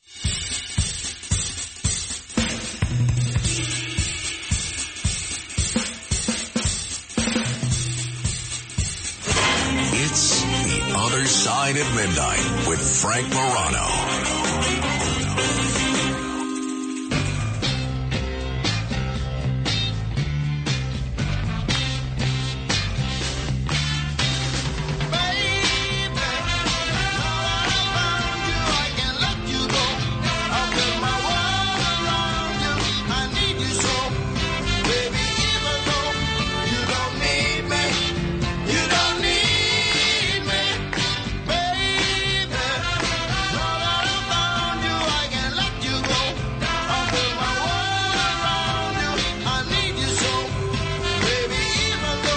This is the other side of midnight. Uh, we have sought for the last hour to assemble three very interesting people, and uh, I think we've delivered on that in spades. And uh, we have Marlaina Schiavo in here, John McDonagh, and Freddy Mertz for uh, another 13 minutes or so. We're going to add your phone calls to the mix at 800 848 9222. That's 800 848 9222.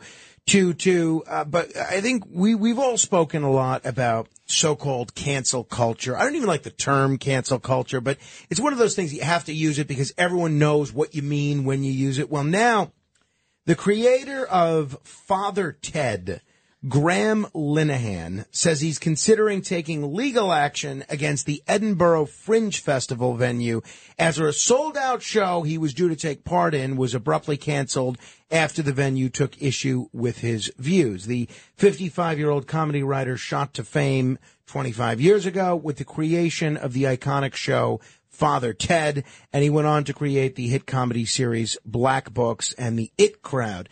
John McDonagh, why is uh, Graham Linehan being canceled? this is so bizarre because I, I have a lot of friends that go over that. I, and I think the, the Edinburgh Fringe Festival is just crazy. P- people paying publicists over there, getting posters printed up and handing out leaflets. It was set up to be an alternative to mainstream theater, be a fringe festival, to bring on something that's edgy.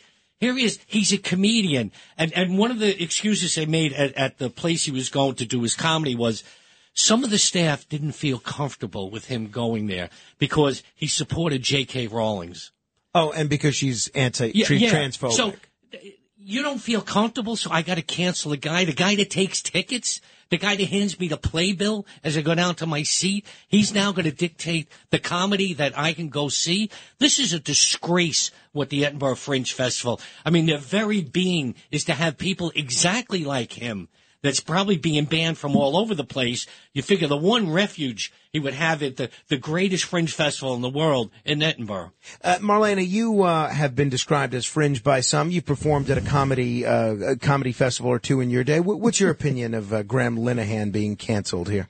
I, I I'm against all cancel culture. I just think it's completely out of control, and um, I even think that the J.K. Rowling thing is uh, the most absurd thing I've heard in in a, amongst everything else. I don't know. Maybe, maybe it's just like absurd is the new norm. I think so. I, I don't know. Everybody's d- being- don't even like it. Never mind support. You hit that heart. You're finished. Oh, I, no, I know, I know that heart, the like button shaped like a heart. Freddie Yeah, Mercury. no. I'm still trying to find the heart. Where's my heart button? I want to make a comment. The heart's not good enough for me. But you know, cancel culture really has no rhyme or reason. And I think back to Roseanne sitting in her basement in Salt Lake City somewhere. Here's a Jew in Salt Lake City. And you want to know why she's dysfunctional and chain smoking and getting old? And she made some comment about uh, what Valerie Jarrett, who the taxpayers paid to be in the Obama White House for eight years, I guess as a lobbyist uh, clearinghouse. And she made some comment that she looks like I don't know what a monkey or whatever. And she and Roseanne immediately apologized and said she was stupid. And Valerie Jarrett didn't forgive her. And Roseanne was canceled. Is she even getting residuals? E- even pre-writer strike from Roseanne 1, Roseanne 2, and, and it's like, so the cancel culture seems to have, back to the heart, there is no heart or no rhyme or reason. People did much worse who was still working, and Roseanne immediately said she was wrong. I learned, and we should all learn, don't be sending out tweets or X's or anything at three in the morning, Oh, anywhere. Yeah, and, and hell, let me tell you. Lisa is in Brooklyn. Lisa, what's on your mind? Lisa. All right. Audrey's also in Brooklyn. Hello, Audrey. Yes, I am. And first of all, great show. I'm doing laundry, and I'm loving every moment of it. I never be up early. But I have a question to um, anyone that want to answer. In, instead of um, like bickering about the um, I, I, I don't want to call them immigrants, the people that transferred over here and want a life. Sanctuary started in the church in 1980s, and each governor of the state says sanctuary. We should be writing to them and, and having them change the laws because 2017, Andrew you know, Cuomo started this here. So why can't we do that? You think that's a good idea? Because we got more important stuff to do, and I'm getting old. Well, so Audrey, I'm not, I'm not sure. I, uh, I'm not sure. I, I follow what you're suggesting that they should just change the sanctuary status of these states that have it, the 11 states. No, the people of the city and state, like okay, New York, instead of complaining about Eric Adams and whatever, um, write to your council person, write to the governor and ask her to change the law because she's the only one that can do it. Or Yeah. you know, just put pressure on her because I don't think that we should be wasting time on, on this because the election is coming up. Well, right now, yeah, yeah, uh, if you. you run, I'll, I'll vote for you, but I don't. I'm not. Oh, thanks, Audrey. I'm not running. Don't worry. But um, the um, I mean, Adams brings up a point about the amount of money New York taxpayers are spending on this, and you know, it's not even it's not even the sanctuary city status that's the big uh, you know problem with this. It's the right to shelter law, which the courts are interpreting as having to house everybody that comes here from anywhere in the world, apparently. Which Adams, I think, to his credit, is now trying to uh, to change. But we'll see. We'll see where that goes. Joe is in Queens. Hello, Joe. Yeah, you know, one of the things that with the Creedmoor situation, uh, right across the street are softball fields, soccer fields, and a tennis center. And right next to that is the beginning of the old Vanderbilt Highway, where a lot of people like to either run or walk. You know, they're surrounded by trees. They don't don't have to worry about traffic. So this, to me, is an encroachment on people's go-to recreational areas. I mean, there's there's young woman running there. They're trying to run fast and or, or walking with their friends. All right. Well, yeah, I, again, I don't want to turn this into a migrant gripe session because we only have four hours. But anyone want to uh, throw in a quick reaction to uh, to what Joe had to say there? No, I agree with him. I mean, it- you know, it's, it's bad enough as far as women go. it- What he's saying, I mean, like it's bad enough they have to walk fast or run past construction workers, and now it's like a whole team of like Yeah. people um, just doing nothing all day long. But like encroachment on recreation, how about encroachment on schools? I mean, it, it, it, it yeah. And it's almost like it was set up to never happen. And by the way, who the heck wants this in their backyard, their front yard? There's probably some depraved upstate community, poor upstate gets picked on, that maybe would welcome this or welcome a privatized prison, who knows what. And again, not to pick on the migrants, but I don't like the way, the sleight of hand, the way it's being, you know, snuck in there, you know, and sick Why can't people. they go to the open fields of Kansas or something where there's lots of space and they can set up all of these, you know, That's a red state. Excuse us. No, Oh, I don't want the politics there. But they showed a picture of all the cots at Creedmoor set up, and I'm just trying to think. The feet of the person in one cot would hit the head of the next person. Yeah. No- Nobody could sleep in those cots. The uh, governor of uh, Kansas is a Democrat, though. I'll just point out. Okay, but right, um, I want to ask all three of you about this because I think this is interesting, and I have a very good relationship with all of our neighbors. Basically, every day is a uh, a block party on our block. It's a fun block to be on, and there's new data that shows that fewer and fewer Americans know their neighbors, and they're saying that this lack of social connections is linked to poor mental health and premature death. Uh, All three of you, do you guys have a relationship with your neighbors and do you buy the studies that are suggesting that loneliness and the lack of social connection could be as bad for your health as cigarette smoking? Wow. Well, I don't know about cigarette smoking, um, but I think that um, the connecting with people is definitely uh, better for your mental health. You get along with all your neighbors, right? I do. I do. I do. Yes. When I first got there, though, moving from the city to here, people were waving and saying hello, and I didn't know who they were. It took me, I kid you not, two years to say in my head, remember to smile and say hello. Did they know you? No, it's Oh, just like they, That's how it they, in they Cape were May, just too. neighborly. In and Cape May, you, you have to kind of brace yourself. You're walking around, somebody good goes, hey, morning." good morning. Well, what is this guy saying? Good Yeah, morning like, for? why are you talking to Then me? Then after two days, you get acclimated after a while. Two days. It took me. Well. uh, it was about two years. Um, but yeah, now I do. I do, and it makes for a, a better living situation. You know, Hmm. um, we because now it's, it feels more like a community. I, I don't know if not talking to them would, you know, turn me into someone, the equivalent of someone who smokes a pack a day, like in terms of my health. But yeah, I, I would would imagine that living in a friendlier place um, is definitely better. I want to be on. I want to be on Marlaina's block. Freddy, what's uh, what's your story? You talk to your neighbors? Uh, you know what? I try to avoid them. Um, I have some pretty surly. That's- I- I'm got to be honest. I talk really. to everybody, but the block I'm on, I got to tell you, you would not want those neighbors. There's a whole backstory I will tell you about off the air. I feel like it's witness protection, uh, but I am somebody who will talk to almost everybody, and yet I try to avoid my neighbors. You are a fascinating character, Freddy Mertz. And there's not a lot of people that when uh, John McDonagh is sitting next to them that I Talk to say John. that to. John McDonagh, well, uh, I could see you uh, talking to your You neighbors, talk- working to everybody into a frenzy I- over you know what it some is, Frank? sanitation issue or something. I, I don't hang out. I, I give the odd nod to the thing. I, I live in Middle Village, Bob Holden country, right? It's immigrants that live in out. So they speak either Russian, Polish, a lot of Dominican Republic. The guy that runs the bodega, he's from India, Punjabi. I, I just don't mix in that, and I, you just give the odd wave to them. And you're so busy when you're running out of the house, you're not sitting there doing chit chat. You, at two in the morning, I'm coming here. Come on, man! I can't. I'm not Oh, standing around waving. So I have uh, there's a, families right that I socialize with, and but I have one guy that's right next to me who's probably pushing eighty, right? But he still works, and he's like you would love him. He works at like the racetrack, and he's Oh, cool. Yeah, I do Um, like him already. uh, yeah, why and, like him? and you Yeah. would probably talk to him for hours on end. Um, and but I but unfortunately, um, when I see him and I'm m- usually in a rush and he doesn't ha- pick up on that, he's like, Hey, and I'm, I was like, no, I'm always like, I gotta, and, and, and I don't want to be rude because you want to be neighborly, but at the same time, it's like, I gotta go. I gotta go. And he's like, so how about that thing and this other thing? And uh, what about this other? And I'm like, I have an appointment. I have really have to go. There are people that work here that do that. That you, where you're clearly trying to get work done, Oh, and yeah. they love to chit chat and like they don't. You don't have a care in the world. It's- Just because you're not busy doesn't mean I'm not busy. Uh, John McDonagh, tell us again how we can see off the meter when it comes to Belmar. My play about driving a yellow cab in New York City for the last 40 years will be going to Belmar, New Jersey on September 24th at the Friendly Sons of Shillelagh. A great joint down in Belmar. I'll be there on September 24th. You want to find out about tickets, go to offthemeter.net and I will direct you to my agent, Al Gonzalez, and you'll be taken care of. And I'll be telling you stories about how New York used to be in the 70s and 80s. It's like it again. All right, Freddy Mertz, John McDonagh, Marlaina Schiavo. Thank you all. Let's do this again soon. I'll see you guys in a year.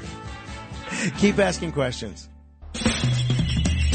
This is The Other Side of Midnight with Frank Morano. Been running a strange program, y'all. Talk Radio 77 WABC. Now, here's Frank Morano.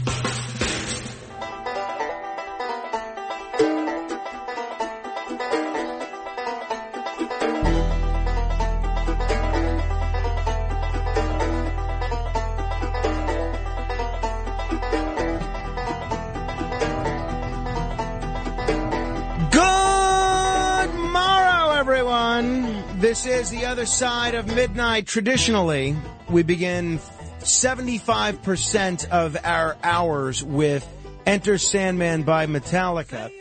Matt Blaze had the idea, I'll let you be the judge as to whether it's a good one or not, uh, to start each hour on Fridays with different versions of Enter Sandman. I have to confess that I had no idea there were this many versions of Enter Sandman out there, but sure enough, apparently they are. Matt Blaze, who is this that we're listening to? So this is from the Pickin' On series featuring Iron Horse, is what it is labeled as. So, but what is who is the artist here? Iron Horse. Iron Horse. Okay. Yeah, and I believe like it. So we played three tonight. I have at least, I think, six more, and that's not even all of them. So I saw that, um, you know, n- not to be too inside baseball here. And, and by the way, people can join the Facebook group if they want to tell us if they like this Matt Blaze innovation. You can go to facebook.com slash groups slash radio Morano or just search Morano Radio fans and haters on Facebook. Also looking for a few good softball players tomorrow. So if you're a decent softball player, feel free to join. But, um, the, uh, I, I saw this email yesterday that, um, our program director sent out saying that we're getting, we're taking a pause on acquiring any new music. Is that accurate? Did you see Uh, that? I have not seen. You that. have not seen that. I did not get okay, that one. Well, take well, take a look at that. And uh, all right, so I can't ask you about it because you have not seen it. So uh, so be it. Is it your understanding that we have a, a post show meeting today? Th- There is no meeting that I know of since uh, I haven't found out about anyone, so I'm going to right, assume good. there is none. Well, well, let's get out of here But- quickly but- before people decide to have a but but if that's the email about no, that we're pausing on music, and I guess that's it. Well, it's a pause. It's not a stoppage. It's a pause. They have to get caught up with things. They say, and you know, it was a valid, a valid, um, you know, uh, email. They said there's 15,000 songs in our library. Yes. Play these for now. Yes. Don't keep asking for new music. I can't Yes. begrudge them for that. All right. Um, without further ado, that's for you, Sean Enright. He loves when I say without further ado. Without further ado, there are a few people, entities, places, things that need to be denounced. Welcome to this week's edition of The Other Side of Midnight presents Denunciation. I must begin by denouncing the people in Pakistan that think it's a good idea to burn churches and homes to the ground. I understand Muslims being upset about uh, desecrating the Quran. Uh, it's a terrible thing to do. I do not understand thinking that the appropriate reaction to desecration of the Quran is to burn the churches and homes of random Christians. And yet, sure enough, a, that is apparently what is going on in Pakistan. A Christian community in Pakistan has found itself under attack as a Muslim mob reportedly vandalized churches, torched homes, and burned Bibles after two, count them, two Christians were accused of blasphemy. At least two churches were vandalized. One was burned in Jaranwala, a largely Christian area in the Faisalabad district in eastern Pakistan. In addition to the mob armed with rocks and sticks attacking places of worship, at least one home was demolished while several others were vandalized, though some reports say more churches were damaged. A lot of Christians were forced to flee their homes for safety. I find this just abominable. And if you are part of a mob, Muslim or otherwise, that would, that thinks it's appropriate to vandalize churches and torch homes, I do denounce you. I must also denounce the New York City Department of Finance. Uh, you may not know this. Uh, I know this department very well because I have uh, paid them a lot of money in parking tickets over the years. But the City Department of Finance inadvertently emailed a roster of all its staff containing home addresses, mobile phone numbers, and personal email addresses to all 1,800 of their employees. Can you imagine? In a botched test of their emergency notification system, they sent everyone's home address and phone number to all 1,800 employees. I mean, heaven forbid you have an interoffice stalker. This was their lucky day. New York City Department of Finance, for all the money that I have given you in parking tickets over the years, you could certainly afford more competent people than this. New York City Department of Finance, I do denounce you. I must also denounce YouTube. YouTube has been exploiting and tracking children. YouTube, which is owned by Google, is placing ad targeting cookies and identifiers on uh, the devices of viewers who are watching made for kids videos. In addition, the company is putting adult ad content in channels targeted at children. So um, this is totally unacceptable for a, a, a company to do this.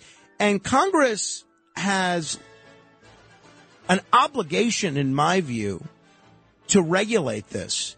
And these big tech companies, as far as I'm concerned, need to be held accountable. And it's time for Congress to stand up and say that these giant corporations cannot break the rules again and again without facing consequences. And exploiting children should be the straw that breaks the camel's back. So YouTube, for tracking and exploiting children, I do denounce you.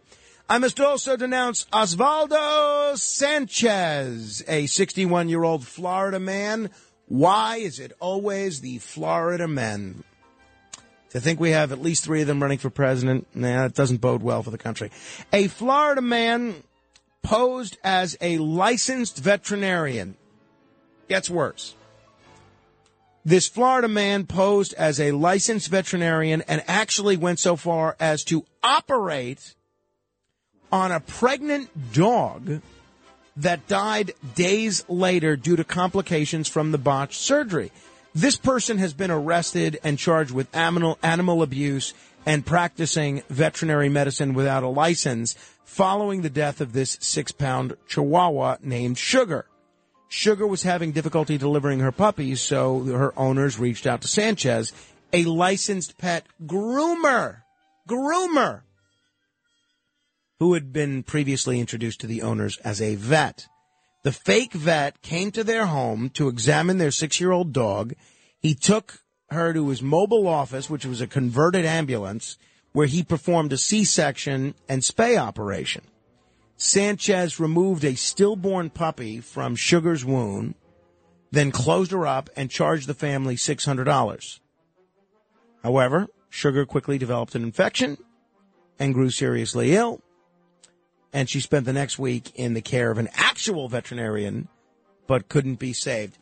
Let me tell you something. I mean, look, shame on the family for not picking a licensed veterinarian. However, I mean, what are you supposed to do? Check the guy's diploma?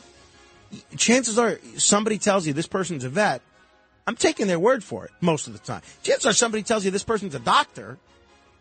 Taking their word for it. I think this is abominable. This guy, they ought to throw the book at this guy. For this six year old dog to die because this guy wanted to make a quick 600 bucks, shame on you, Orlando. I do denounce you.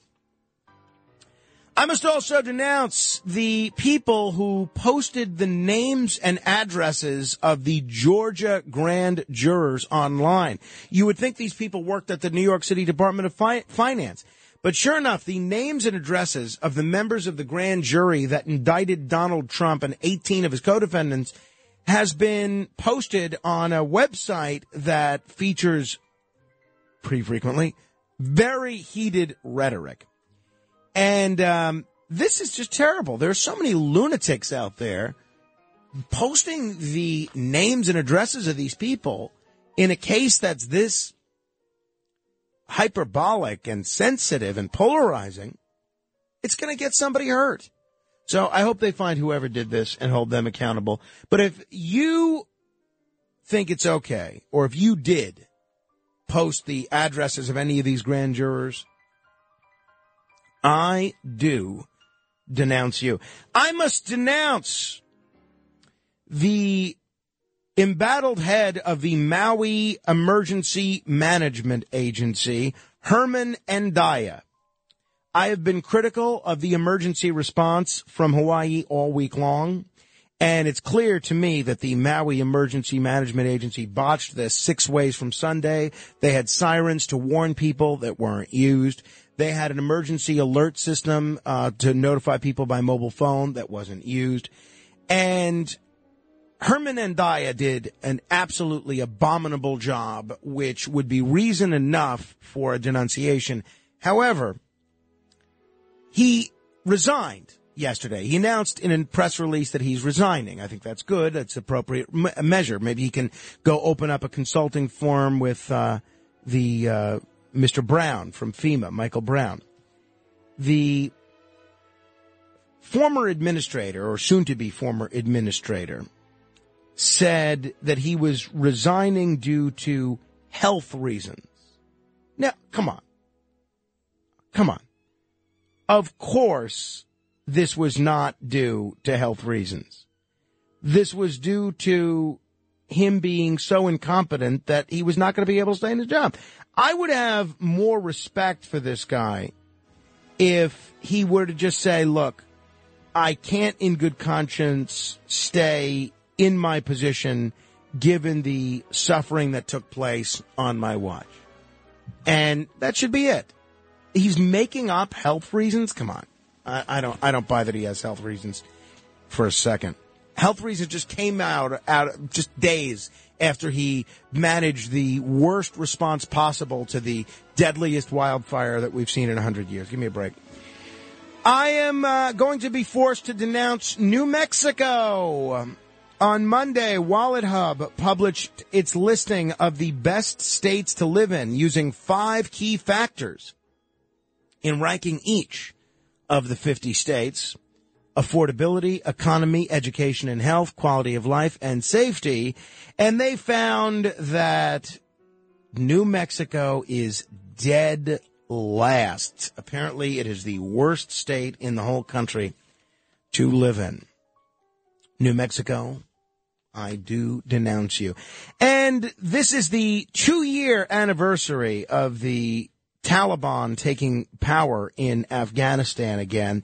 And uh, we had heard two years ago that this new Taliban was going to be a reformed Taliban, a more enlightened Taliban, a nicer Taliban, a kinder, gentler Islamic fundamentalist group. Well, more than 30 independent UN human rights observers have called for the international community to recommit to support the people of Pakistan, excuse me, of Afghanistan marking the two year anniversary since the Taliban takeover. The Taliban takeover, according to the experts, has been marked by segregation, marginalization, persecution, sexism, reprisals, and just human rights violations of every possible variety. And uh, this is, if this is a kinder, gentler Taliban, I'd hate to think what they they do if they were being mean. Taliban, I do denounce you. I must also denounce Shawnee, Oklahoma. I'm a, I like pickleball. I like pickleball as much as the next guy. I don't play it as often as I do, say, ping pong, but it's a fun game to play. Mighty pl- proud to play it. Sure, I'm a pickleball player. Mighty proud to play it. And Shawnee, Oklahoma unveiled a brand new $3 million pickleball park. Now, what do you think of that? That's, that's fun. And yet, they spent all this money and all this time. But the pickleball courts that they built are too small. The, this court opened in June and now the city says they need to redo them. You want to talk about a serve and a miss. This is the biggest mess you've ever seen in your life. So, uh, this $3 million pickleball project is a giant waste. The pickleball courts are too small. Shawnee, Oklahoma, especially the division of parks that uh, was responsible for this, I do denounce you. And finally, I must denounce the city of Chicago, Illinois. I, you know, I didn't mean to denounce so many geographic locations. I, I usually like to mix it up a little bit more. I, I didn't realize until this moment that it was uh, that it was so geography focused. But anyway, Chicago, I must denounce you. You are the worst city in the entire nation in terms of traffic congestion. And some people are actually saying that this is a, a sign of uh, something positive because the economy is thriving. If I'm sitting in traffic for, I- I sat in traffic to drive to Long Island for two and a half hours the other day. I do not view traffic congestion as something positive at all. I, I view it as a failure of mass transit options and of public transportation infrastructure. Chicago, I do denounce you.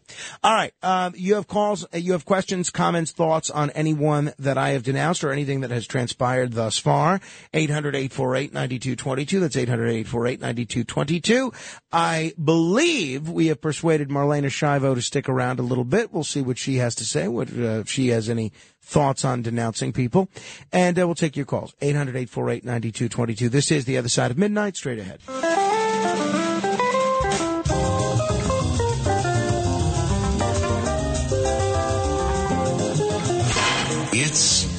Other Side of Midnight with Frank Morano.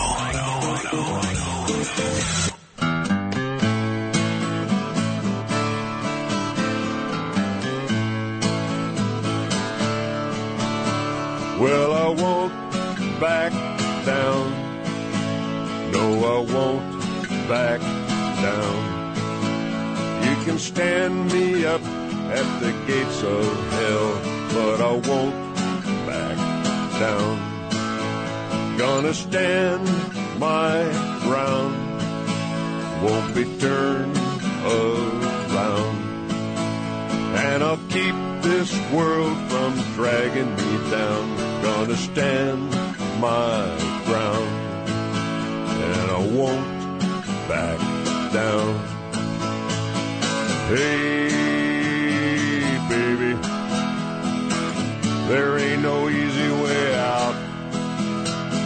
Hey, I will stand my ground and I won't back down. I hate to interrupt this. This is the legendary Sam Elliott singing I Won't Back Down. Oh my goodness. I love that voice. Song might have been made famous by uh, Tom Petty, but uh, I think it was perfected by Sam Elliott. I love Sam Elliott. He's uh, an, uh, an actor I am a big fan of. And uh, recently he celebrated his birthday, turning 79 years of age.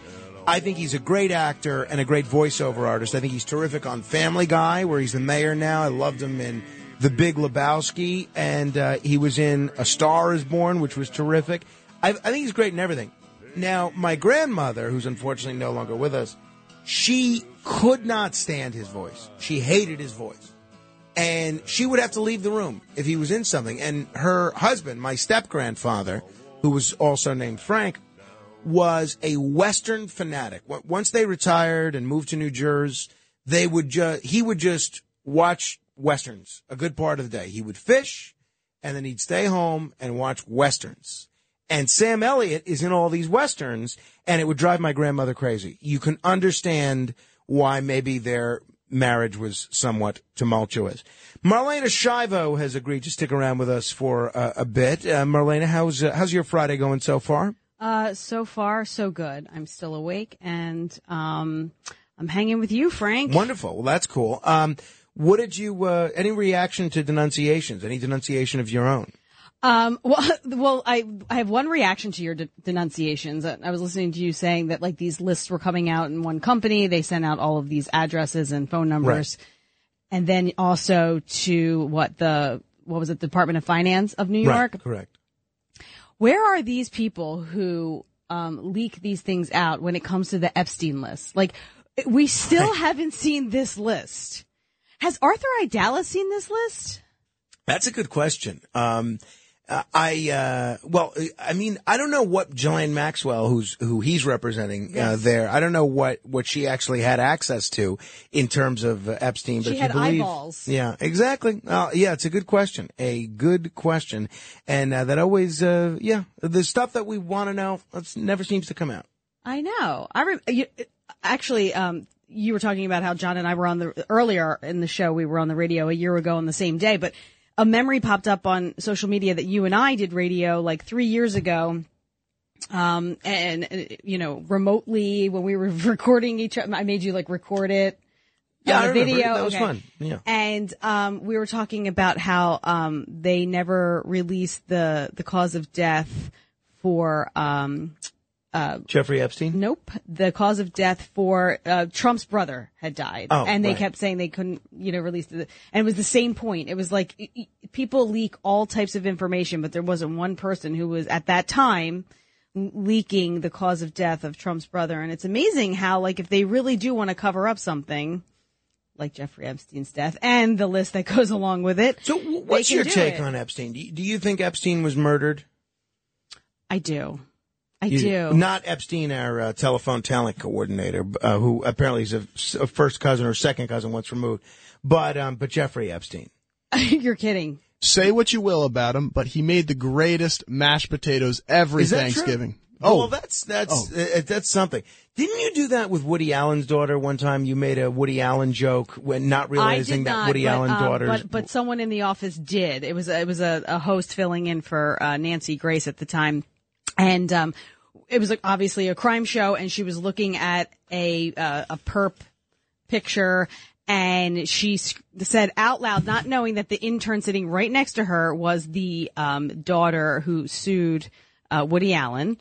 Um, said out loud, uh, wow, this guy is so creepy looking. He's like Woody Allen creepy. And what are the chances? This poor woman, you know, she had no idea. She's just talking. And it's like of all the people that could she could be sitting next to, it's this girl. That's why. I mean, it, I mean, talk about the stars aligning the wrong way. Speaking of, and this is I'm going off topic for a second, but stars al- aligning the wrong way. I was uh, listening to Fox News Radio and I heard this wild story about a, a, a snake falling out of the sky and, and wrapping around a woman's arm. Did you hear about this? No. It's the worst story. I'm like, what kind of luck do you have? Anyway, this woman in Texas is walking. A snake falls out of the sky, wraps around her arm, starts slapping her in the face. And what had happened was there was an eagle that dropped this snake, right? The eagle comes swooping down, or a hawk. Maybe it was a hawk. It was a hawk. A hawk comes swooping down and then starts like wrestling this snake off this woman's arm. She's, she thinks she got bit and Oh, now she's my. just traumatized. And finally the hawk takes off with this snake. And it turns out, I mean, the ending was good. She wasn't bit by a venomous snake, but she was in fact scratched by the talons of this hawk. But what kind That's of like karma? Snake NATO. Yeah. exactly. It's exactly right. What? Yeah, exactly. You can't. You have to like Spielberg this thing. Like what? Who is just walking along and has the word? Speaking of, and this is actually a terrible story, and I'm not going to belabor it, but you know where I am, there's not a ton of people, right? It's pretty quiet. Even in the summertime, it doesn't get crazy. So a man was wa- a local was walking out of the um like uh what do you call it? I was, I was about to say mailbox, post office. He's walking out of the post office. An old guy in his 90s thought he was in reverse, was actually in drive, and completely smashes this Oh. guy, pins him up against the wall. The guy's bleeding. They had to amputate his leg. Oh. This guy is just coming out of the post office. He's a surfer. Have that is not good. How? What things did you do? In, well, now this guy was just bad luck. But what kind of luck is it that you're just walking and have to be in the right spot that a snake would land on your arm? I don't know. Anyway, it was a terrible story. It gives me nightmares. I do not like any types of snakes. Uh, one of the things that people have suggested over the years is that uh, sometimes older drivers should have to re-qualify for their driver's test because Yeah. your maybe your instincts aren't what they once were when you were 17 or 18 and if you're driving at 75 or 80 and you still think you're fine to drive but if you're putting cars into drive when they should be in reverse you could really hurt somebody do you have a view on that Uh, yeah, I agree with that. I think they should have to retest, um, because they are a danger. But I mean, there's a lot of people that are a danger on the road, especially with, you know, teenagers are a danger. Text, texting, you know, texting while driving is a danger. But yes, I think that the elderly at some point, and I know it's controversial because then it's ageist, right, to say that. But if they are able and they're, say say they start the testing at 80 and they are able well, then they get to keep their license. But if you can't pass a basic driver's test i don't think you should be driving. The um, the issue of animals reminds me of uh, something that I've seen recently, which is you know uh, we had to uh, put our cat to sleep recently, and there's now a big movement, a big trend towards in-home pet euthanasia. did you do that with no, yours No, they uh, our you know we were on the way back from uh, Cape May, and uh, our pet sitter had taken him to the animal hospital to see if he could get any sort of treatment, and they said no that he that he was suffering and had to be put to sleep. so had had you known that your cat um was what needed to be euthanized would you would you ever opt for an in-home I think so. That's what our neighbor did with their dog. Okay, see, this is, I don't have a pet, but my friend's sister did this with her dog on Monday because she wanted her kids to be there. Mm. And I, I was very, um, I was not in agreement with that. I mean, if you want to do it at your house, that's one thing, but wouldn't you want to remove your kids? I mean, she has an, an eight year old and a five year old and they had to witness their dog being euthanized. And I, I'm sure there's some lesson in this for them, but I just think you're just, I, I think it's an unnecessary step. Would you do that with Carmine if he was I five don't- years old? I don't think so. I, I think I would want him Out of the far house. removed from from the Right. situation. Instead, she had her other dog removed. yeah, and no, She had her other dog removed from the house during this and kept her kids there. You know, it's interesting. My, uh, I, I have a, a close friend, my friend Vinny, who I think you've met. His daughter, uh, Lena, she comes over and plays with Carmine a lot. She's uh, f- 15. And, um, you know, she, you know, she, she's almost like family. And, uh, she, I told them that Rachel was very upset when our, our cat Melchizedek passed away.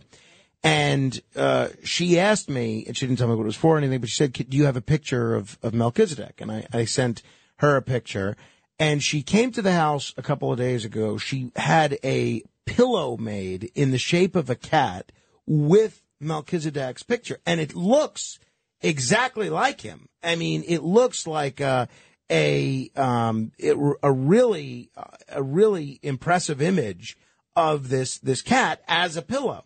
So, uh, and my wife saw it. She started crying right away as soon as she saw this pillow.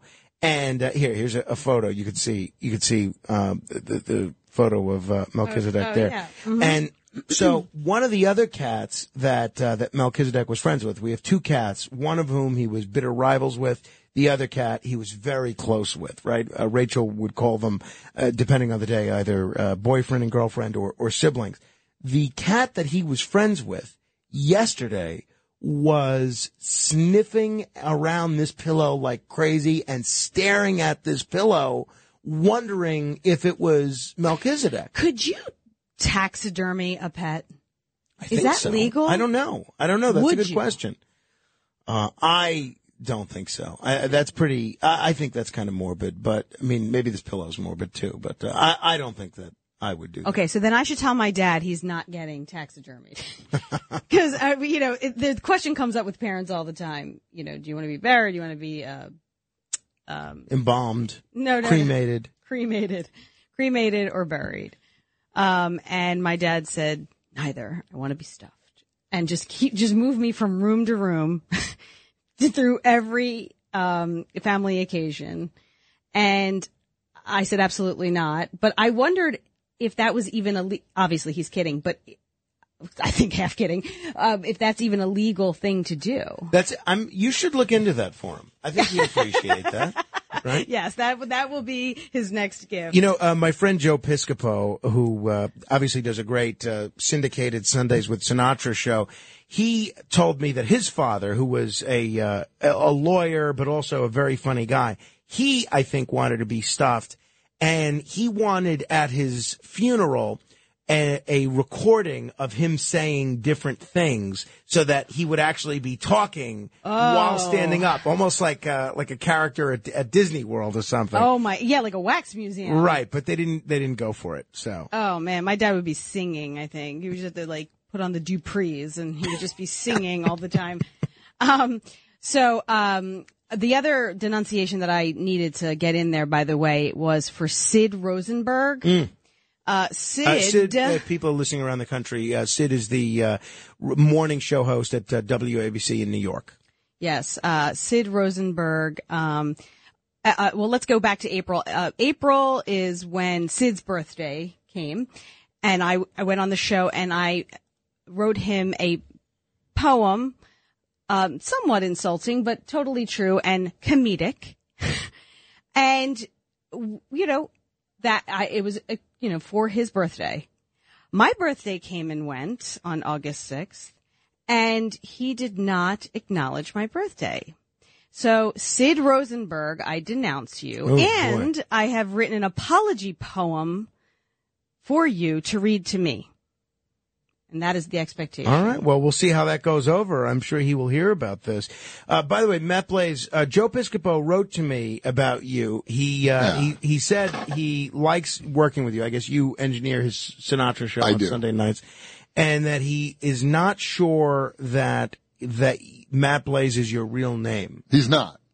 Yeah. I'm not sure either. You're not sure either. I don't know. Has he asked you about this? No, he's not. He's not, but he, He, he, asked hasn't me asked about me. It. No, yeah, he hasn't asked me. I mean, Curtis says it all the time. I'm on the run. I'm a fraud. I'm a phony, fugazi, fraudulent, not a real name. I must. It's an alias. I could see that. I could see that. Makes sense to me. You're, you have Makes an sense me, alias. Uh, you know, he's an alien, Curtis. I can't believe Curtis Sliwa. Matt Blaze, did you see my impression of Curtis and Frank and Sid by any chance? I did not. Ah. I will have, Where did I you will not- have to go Where can where can people see it? Tell people where they can see it. It's on my Instagram, Mar- All at right. Marlaina Schiavo. Well, I'm going to go look in at my now. reels.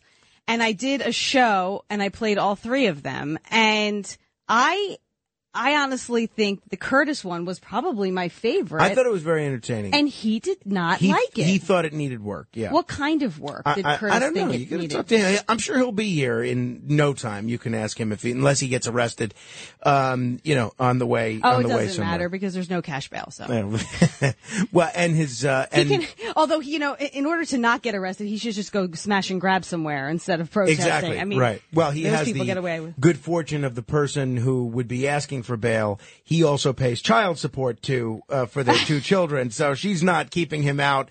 Uh, uh, you know, uh, keeping it out of the workforce for a day. Uh, you can you could bet your bottom dollar on that.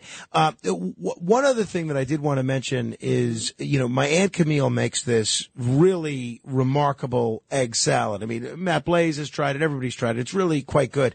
So four or five years ago, I mentioned this egg salad to my friend Fred Cerullo, who's a great guy. He uh, used to be a commissioner in the Giuliani administration. Now he's the head of something called the Grand Central Partnership, which is one of the most successful business improvement districts in in the world. Literally, great guy. So I, my Aunt Camille made some of this for me on Monday, and I happened to be going to an event that Fred Cerullo was at. So I said, I'm going to be a mensch here. Fred has been wanting to try this egg salad for five years. He's always telling me about how he loves this egg salad. And he, uh, uh, it's just, our schedules don't work out for him to come over when I have the egg salad because it goes quick. I'm going to bring him Quickly. the, quickly. You're right. Excuse me. And I'm going to bring him the egg salad and I give it to him Monday night. And then, you know, this event that we were at's at a restaurant. I was worried he might have forgot it. I text him later in the evening. Did you remember to take home the egg salad? Yes, I took it home. I have it with me. Would you know that was Monday? Today's Friday. I have not heard a thing about this egg salad. So I'm thinking he either lost this egg salad somewhere and told me he brought it home or he, I can't imagine he tried it and didn't like it because I, I but what other possible explanation is that I wouldn't have heard something about this egg salad? Um, did he know you were waiting for feedback? No, but I would have. This is the kind of egg salad that invites feedback. You can't try this and say, "Oh well, I'm just going to go on with the rest Is of my there life." a, a, an extra ingredient in there that most people don't use? I, I don't think so. She she claims that she did it on video. It's on my YouTube channel. People could just search Morano Vision and uh, see her making the egg salad. It looks like every other method of egg salad. It does not taste like any other kind of egg salad. Mm. Can I have some? Well, we don't have it here because Fred Cerullo took it, and I I feel like it's now wasted because we would have appreciated it. Mm. You know. Now I'm hungry. we haven't had any egg salad here in a while. Well, You she took a little bit of, hi- of a hiatus. You know, if she's she's at an age where most people aren't making egg salad, so she was on a little bit of a hiatus, which made this egg salad special. See, here's what happened. So she runs into. sh- She's my aunt on uh, my mother, my uh, father's side of the family. She, but you know, we all live in the same neighborhood, right? So she runs into my uncle on my mother's side of the family at church, right? They, my, it's my uncle Steve who had those cats that he got rid of and my uh, uncle Steve is telling his fiancee about my aunt Camille's egg salad. And this motivates her anew to make a new batch of egg salad. So she makes two batches of egg salad. Makes one for him, which I, of course, now have a chore. I have to deliver it. And um, makes one for me. So I, and this goes quickly. We ate it quickly because we hadn't had it in so long. So then, a couple of weeks later, we get word that there's a new batch of egg salad ready. I say, I'm going to do the right thing. I'm going to give, I'm going to give it to Fred Cerullo to take home. And now I almost feel like it was thrown away. People talk about wasting votes by voting for Ralph Nader Ross Perot. I feel like I wasted this egg salad on an unappreciative head of Grand Central Partnership. I have to agree, and I think it's she's going to have to make another batch. I, I, I'll, I'll talk to her. I'll talk to her. I thought that you were uh, protesting eggs because of the uh, The prices. prices. Yeah, it came down. It came down. And when, when, you know, eh, my Aunt Camille's making the egg salad, she's buying the eggs. So even if I wasn't buying the eggs, she was, you know, she would still be paying for them. Oh, okay. So you you you you. That's funny. So you ask her to make you egg salad. well, I don't and ask. make She volunteers. and make make her She it. volunteers. I mean, what else does she have to do? She's going to church every day. She's making egg salad. I think it's weird that in one year we've talked about eggs twice. Yes. All right. We're moving on. All right. 800 It really truly is a economic crisis. Oh, all right, that's a good one. 800-848-9222. Thanks, Matt. Uh, Debbie Schlussel will be here uh, next hour. We'll talk movies. 800-848-9222. Uh, 22. Marlaina Schiavo is here. This is The Other Side of Midnight. I'm Frank Morano. Straight ahead.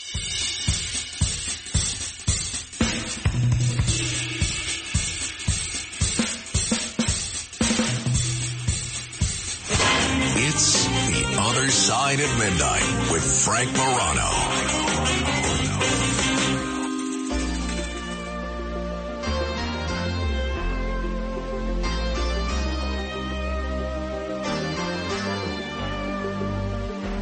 hurts when there's nothing but a slow glowing dream that your fear seems to hide deep inside your mind. All alone I have cried silent tears full of pride in a world.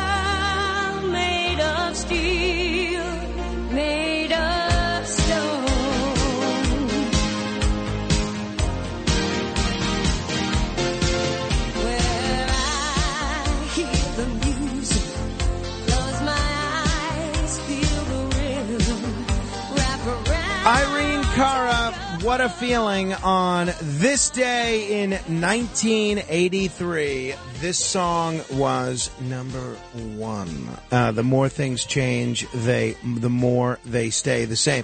Hey, uh, earlier in the week, I was telling you about the uh, Kansas newspaper that was raided by local police and prosecutors. We have an update on that. But one uh, trend that we're seeing is in um, public schools, there is a movement towards gender neutral bathrooms, which some people might call unisex bathrooms. And this is not just an American thing. It's uh, happening across England as well. And students in England are protesting. California now may require all gender bathrooms in schools. And uh, in Augusta County, Georgia, they are moving towards gender neutral bathrooms. Uh, joining me in studio to discuss this and a whole lot more is uh, Marlaina Schiavo, who identifies as a woman. I do, as do you. So I, I like, I seriously, um, don't know how I, f- I don't mind gender neutral bathrooms as long as they're still male and female bathrooms. I think that if that's the third choice, Right, I see. So men's room, Like, don't female replace- room, yes. yeah, and gender neutral. Correct. M- makes sense. That's how it is in a lot of you know airports public or, rooms, right yeah, or, or, or something building. but i had i got a text message from a friend of mine um, who got a text message from a friend of hers who said in franklin lakes new jersey they're going to be replacing uh, the restrooms in an elementary school there uh, with all gender neutral well she called it unisex um, I can't find any publication on this at the moment, and I'm wondering if perhaps this person is um, misunderstanding that they're not replacing it. But if they were, I, I, I feel like they would never pass. I feel like parents would be in an uproar. I mean, why would you want your any age children in the same bathroom with each other? Right. You know, so, um, but, uh, so yeah, so I would not be in favor of replacing bathrooms with only gender neutral bathrooms, but I'm fine with their their existence Makes as a sense. third option. Yeah, no, I would I would agree with that uh, completely. Um, w- hey, one of the things that uh, I did want to ask you about is names for boats. People put a lot of effort into picking a name for a boat. You live in a community that's uh, you know on the water. I'm sure there are a lot of boats that you come across and a lot of interesting boat names. You don't have a boat though, right? My dad has a boat. Oh, he does? Yes. What's its name? uh, What's her- her oh, name? Uh, always twice. It could, it, yeah. Always twice. I like it. Yeah, it, it, it says that it always takes it, him, it always takes him two times to get things right. So, like um, so that's where that comes from. I'm more, you know, wordy or like, I like puns. I like whatever. So I have a neighbor across the street who actually just sold his boat, but I just felt like his name was very lackluster. And, um, he talked about maybe getting another boat and he's a, he's an ER doc. So I was like, I got it. Your boat should be the dock. I like it. D-O-C-K. Perfect. Tur. And he's like, absolutely not. And What, I'm just like, punny. I, he's like, I, I don't want to make any reference to me being a doc. I don't know, Oh, doctor or something. Okay. So speaking of, Do you know? I don't know if it's still he still has this boat, but do you know when he got this boat? This is my pro, close twenty years ago. When um, you know when I interacted with him when we were at the same radio company, what Sean Hannity's boat was named. what was it? It was called. I think this is very clever. Airwaves, Oh. which is cool, See, okay. but not as cool as the greatest boat name of all time, which uh, was a boat that was owned by John Gotti Jr. 25 years ago. No, more than that. Uh, Well, between 25 and 30 years ago. His boat name, and I think this is brilliant for him, innocent until proven guilty. okay. I love that. It's great. Okay. I like, I'm more of a pun person. So, you know, I, um, my boss has a boat and apparently it's unnamed. He- Whether he's telling the truth or not, I have no idea because I asked him the boat name and he said, "Oh, I haven't named it yet." And um and then he changed his story about why it wasn't named or whatever. So anyway, so I always look at these things as a challenge and and you know, just for fun. And so I started coming up with all of these names, right? So I want your opinion on these names. Although now that you said that about airwaves, I had suggested this one to him, but I think it would be better if Donald Trump had a boat. It could be called uh, Wake News. Wait, okay, okay, I like it. Right? Yeah. Wake News. Wake. Okay, fine. Whatever. Matt Blaze, you got to help me out I- here. I get it. I need. No, I support. get it. All right. How about Against All Cods? That's good. Okay. I like that. All right. Uh, and God bless America. That's not bad. Yeah. Not so for- far. My three, uh, the I like against all cards best. Not for sale. S A I L. Mm. Ah. How about I like that one. How about Prime Real Estate? R E E L. R E E L. like- Okay, 'cause you I like fish. that. Sure, fish, right? absolutely. Okay. Um, how about um, well, this is you know for someone who uh has worked in government or it still works in government. Um, politician I, I like that. That's good. and government official. FIS. Official. Yeah, okay. Okay. Okay. Um, and then for my boss, particularly, just because everything was a no. no oh no, no, wait. I suggested um, the Gov boat. Uh, ah. All right. Well, then I was like, fine. How about Fish James? Oh, see, that's a good one. That's a that's a winner. Fish James, it is. That's uh, yeah. I, I, want, I wanted to mention this before we run out of time. Uh, earlier in the week, I mentioned the story of this newspaper in Marion County, Kansas, that was raided by the police. They took all the devices of uh, a lot of the reporters. They raided the home of the owner. The 98 year old mother of the owner actually died due to the stress. And we were talking about this at the time. I said this was a blatant violation of the First Amendment. And the police said at the time that, oh, you'll see. When the facts come out about this case, you will see. And lo and behold, Kansas prosecutors withdrew the search warrant that Marion County police said justified their raid on the Marion County Record, the local weekly newspaper that was raided on Friday. All the items seized by the police from the newspaper's office and the homes of its employees have been returned to their owners.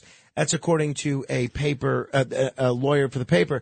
Eric Myers, the publisher of the newspaper, talked about this. It was designed to create a chilling effect on our publication. He continued by saying, It's very interesting because the probable cause affidavit, which normally precedes a search warrant, was actually filed three days after the search. I am glad this episode is over for them, but I feel terrible that his mother has passed away. Did you follow this story at all? No. Yeah, it's awful. And uh, I think once people start taking the First Amendment for granted, we're, we're all in real trouble. 800-848-9222. Original Rick is in Original Jersey. Hello. Yeah, good morning, Frank. Good morning. And good morning, uh, Ms. Shiva, right? Yes. I want to make sure that. Yeah. I just, I have a question for her because, uh, you know, a- asking Frank about women, he knows more about aliens than he does about That's women. true. So I is- would agree with that. This is good. We have a women's touch here. What's going on with women's eyebrows? You know, uh, what what started them plucking them where they are naturally and drawing them all over their face wherever they seem to it, it goes. I mean, half of them walk by me, they look like Uncle Leo on that Seinfeld episode. You know, I, I mean, uh, if you see a really pretty woman, you'll notice her eyebrows are where they're supposed to be on the on the bone. You they draw them above, like you know. Uh, uh, Pelosi started looking like she had uh, antennae coming out of her head. Well, I mean, you know, they, Pelosi is 650 years old, right? So she probably has very, very few hairs, like natural hairs. So then, then that's when all the penciling of the eyebrows come in. And actually, my grandmother, years and years and years and years ago, because I have very thick eyebrows that I um, uh, keep somewhat thick. Uh, because my grandmother said as soon as you start plucking them away, eventually they're, they're going to go away. So I've always kept them sort of like thicker so that um, you look younger and more natural. However, you have to follow the money on all things um, like this because there's a ton of money in tattooing eyebrows. And uh, I mean, I have a friend that's flying to Florida to get the, re- you know, just to go to this specific eyebrow place to to finish off the look of her eyebrows. You have to follow the money, and you have to unfollow the Kardashians because yeah, but- they're drawing but- makeup all, all over their face, and it's Yeah, in- but how- influencing people. I didn't mean to interrupt you, but put them, tattoo them where they're supposed to go. You know, when you see the bone of the brow underneath where they're drawing their eye, it looks bizarre. It looks like they're cavemen or something. I mean, it just doesn't make sense to take it where it's supposed to go and put it somewhere else and think it looks natural. I was just Well, wondering. Well, you know what? In my it. next life as a cosmetologist, I will definitely take go. that on board. Oh, we need that. We need that. There you go. Larry is in Brooklyn. Hello, Larry. yeah, Frank, you were talking about gender neutral bathrooms. I want to ask Marlaina what what the definition because I, I was going to make a trip to my old college and I looked up the school and I found out that they have something new called gender inclusive dorms. And I'm wondering what the hell is that? It sounds like a freak show or something. Well, what Oh. that? See that that's where it gets dicey, right? So gender inclusive means if you identify as uh, the gender that you were not uh, biologically assigned at birth, um, that you qualify, uh, you know, for certain things. So that's all the the controversy in sports, and I would imagine that a gender inclusive dorm means that if you're a guy who identifies as a girl but still has all the even though you might all, still have all the body parts of part, parts of a guy they have a dorm that will accept you into what is mostly biological females. That's what that says to me Marlaina Schiavo, it is always a treat having you here. I hope you have a delightful weekend. um, and you as well good luck on your softball game Thank you very much. i'll be swimming All right. Well, hey, you know that could be fun too. You I gotta guess it should be swing nice weather. a bat but next time i really do want to play softball with you All right. Uh, Debbie Schlussel is here. We're going to talk about that and Rico, maybe even some aliens. Your influence counts. Use it.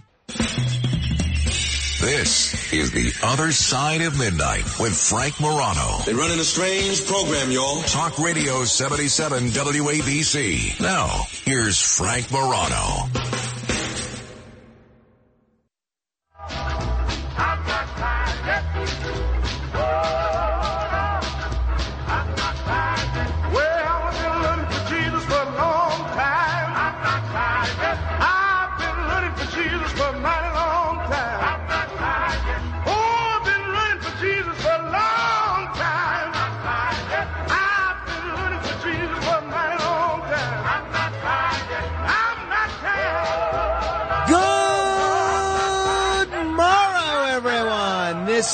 Is the other side of midnight. Hey, what's the matter, Matt Blaze? You couldn't find an alternative version of "I'm Not Tired" yet?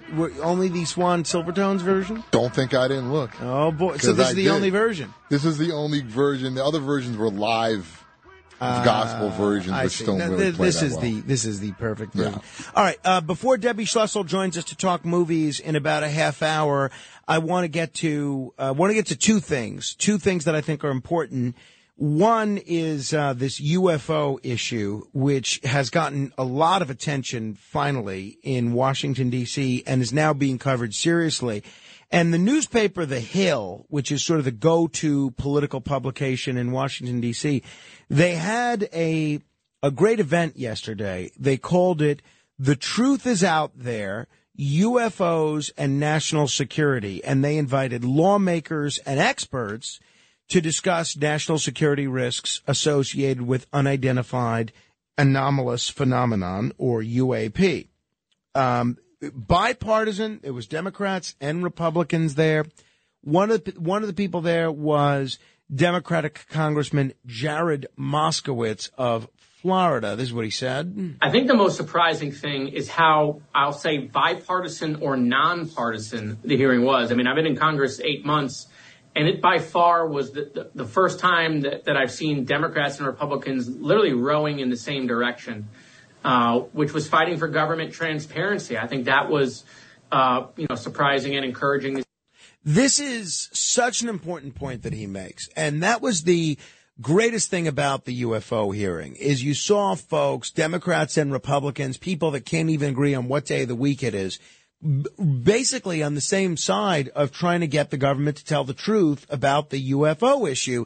And I was very heartened by that. Somebody that we've been trying to get a hold of to come on the show is uh, Congressman Tim Burchett, Republican of Tennessee. Big shout out to uh, both of our Tennessee stations, WUCT and KWAM, the mighty 990. Here was Congressman Tim Burchett talking to The Hill.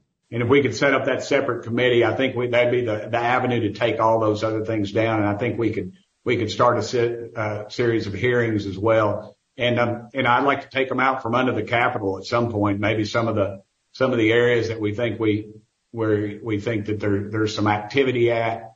And uh, Congresswoman Anna Paulina Luna, Republican, talked about the witnesses that they had at the hearing itself. Now, the the the the witness that said the most uh, outrageous things, and when I mean when I say outrageous, outrageous, I mean them to be blockbuster, outlandish, hard to believe. I don't mean to say that he was not telling the truth because I thought he was very sincere. But the witness that got the most attention was David Grusch. David Grusch essentially said that uh, the the government has in their possession aircraft of non-human origin and biologics, other other be otherworldly beings. Now that's a pretty bold claim. But Grusch said both in his interview with News Nation and in his testimony before Congress that he had, well, he said it in News Nation that he could not, had not seen this firsthand. And, um, he was asked about this by Congress and basically he said he couldn't comment on it. So Congresswoman Luna addressed this. As you heard from Grusch's testimony, there were some things that he could not address in the hearing because of the classification of that information. Now, the uh, the excuse that the, the Department of Defense is using for us not being able to get a SCIF is that Grush doesn't have an active clearance. So unless he has an active clearance, they're saying that he can't divulge that information to us, which is one, I believe, false, and then also two, it just is another point that we're trying to make that the Department of Defense is literally trying to stonewall us. and well, not literally, but figuratively trying to stonewall you. Anna Paulina Luna says what they're working on next. The status is as follows. We are working on him, uh, getting him a clearance for one. And then also two, we're working on getting access to be allowed to use this SCIF. And the good thing is, is that we have multiple lawmakers that have signed onto a letter that Representative Burchett has put forward. And then we are also requesting, and we have put out a letter to myself, uh, Jared Moskowitz, Representative Gaetz, and Representative Burchett have all signed on to a letter to Speaker McCarthy to ask for a special select committee to investigate this so that we have subpoena power. So we'll see where this goes. You know, Stephen Bassett was on this program a week or two ago saying that uh, he thought Biden would come out and declassify some information related to UAPs by the time the campaign is over, meaning within the next year. I am not that optimistic, but I am glad that Congress is pursuing this issue seriously and in a bipartisan manner, and that the press is covering this mostly seriously. Because the most important aspect of this, and I, and I don't know if there are aliens, but the most important aspect of this is, as Kirsten Gillibrand has said, to take away the stigma that both commercial airline pilots and military servicemen feel about reporting UFOs because there was always this hesitance about reporting UFOs because people thought that you were going to be uh, labeled as some sort of a crackpot when that is not the case. All right. You want to comment on that or anything else we've covered? You're welcome to 800-848-9222. But there is one aspect of this latest Trump indictment that I have, or the latest of the Trump indictments that I have to comment on. And that is the nature of what he and Rudy Giuliani and their 17 other co-defendants are being charged with. You remember what they're being charged with? They're being charged with racketeering. The Georgia equivalent of the RICO Act. The RICO Act is a federal law. It's, we'll get to that in a second. And then Georgia has their own version of the RICO Act. The RICO Act was passed federally in 1970. President Nixon signed it. It was sort of part of his initiative to get tough on crime. And nobody was prosecuted under it for another 10 years. And it wasn't until Rudy Giuliani was U.S. Attorney that he used it in very creative ways. We'll get into that in just a second. Glenn Greenwald, who does a terrific podcast called System Update, sort of summarized the RICO Act in Georgia and the nature in which it's being used here and which it's used in general. Here was Glenn Greenwald. Quote, RICO is so broad in Georgia that it really is a free-for-all, Franklin said. It allows for the substance of the case to become secondary, and it allows for a prosecutor to just tell a narrative of whatever they want to tell, because the pattern of racketeering only has to be two occurrences that don't necessarily have to be related to one another. I want you to think about that a second. Two occurrences that don't even have to be related to one another. That's a crime. That's racketeering in the state of Georgia. To be related to one another. It just felt abusive and leans into this concept of prosecutors as bullies who just want to get what they want as opposed to using the tools of their disposal to achieve community safety and justice. Georgia's RICO Act was enacted in 1980, a decade after the federal version, which is a notably narrower scope. The federal statute, for instance, requires that prosecutors show proof that there's a threat of ongoing racketeering activity. In Georgia, only two related acts are needed to prove a pattern. So it was enacted in 1980 at the time of the same election that enacted Ronald Reagan when Republicans were absolutely running on a tough on crime platform and they enacted a lot of laws that made it way easier for prosecutors to easily obtain convictions against people with barely any proof. And now they're in some way reaping what they've sowed. And that's what makes this, this prosecution probably more dangerous than any of the others, though not more valid. He is exactly right. Exactly right. This is a clear instance of the people that used RICO and the people that prosecuted under others under RICO and the people that wrote this RICO Act reaping what they have sown. So if we're going to look at this indictment, and one of the great things about the Trump presidency and how he's been treated by the intelligence agencies and the FBI is it's caused Republicans and conservatives, people that have this fetish for law enforcement agencies, especially federal law enforcement agencies and intelligence agencies, and they took as gospel things that they were saying about weapons of mass destruction and warrantless wiretapping during the Bush administration. When it happens to their guy, all of a sudden they have serious questions about the uh, FBI abuses of power and things of that nature, which I think is very healthy the Republicans of 2018 and 2019 sounded very much like the Democrats of 2003 and 2004. Now, of course, the Democrats of 2022 and 2023 sound like the Republicans of 2003 and 2004.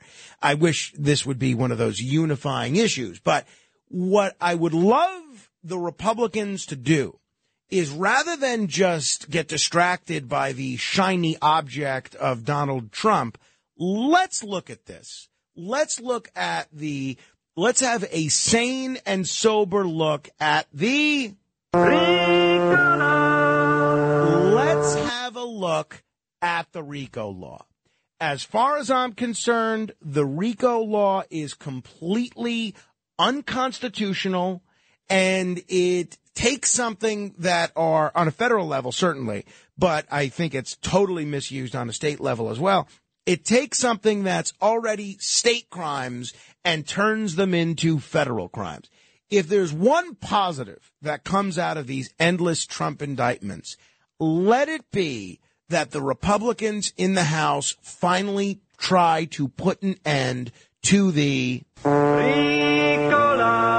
the time has come for the RICO law to go away. It is totally unconstitutional and nobody wants to hear this because most of the people that are locked up under the RICO Act are gangsters. They're bad guys. So nobody is really looking to, um, do a gangster any favor. Well, now that the racket, these racketeering statutes are being applied to politicians that half the country really admires, Now, maybe this is going to wake some Republicans up in Congress and say, yeah, this is wrong. This is totally unconstitutional, and we can't pretend that the Bill of Rights doesn't exist for criminals. The Bill of Rights exists especially for criminals. Uh, Matthew Mari is a very well known criminal defense attorney. He's been a guest on this show before. This is what he had to say after the indictment of Rudy Giuliani. Now, keep in mind, Rudy Giuliani was the first person to really use RICO, and I I love him as mayor and I love him as a person. But the things that he did as U.S. attorney, I think, were blatantly violations of the Bill of Rights, including the way he used RICO Act, uh, the RICO Act, and other people have used it in a similar vein since then. This is what Matthew Mari had to say. Hey, Frank, this is Matthew Mari. I know you're doing a piece tonight on uh, Rudy Giuliani being indicted on the Georgia RICO statute. It's kind of ironic now that he is the one who's being framed by the RICO law, which he didn't create, but he used more than any other man in the history of the legal system. And uh, I'm a softie. I feel sorry for Rudy. I know he did a good job as mayor of New York, and he tried to do a good job for Trump too. Didn't do quite such a good job. But anyhow, I'm sorry for him that now he's being framed in a RICO case. But there are hundreds and hundreds of families who are now cheering because it seems what goes around comes around. And he had a lengthier explanation, but that's what he left for me. William Anderson is a legal scholar and a law professor, and I interviewed him about 10 years ago, asking him essentially, what's, what's the matter with the RICO Act? Why is it unconstitutional? This is what he said.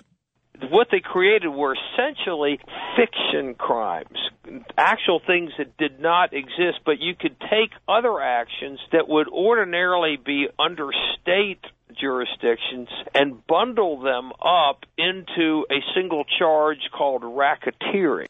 Now think about that. Racketeering is a federal crime. What is that? What does that mean?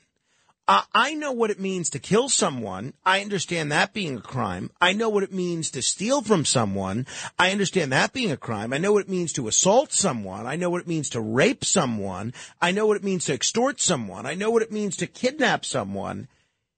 Can you racketeer someone? Of course not. They made up this whole class of fictitious crimes, and it's duplicative of state law.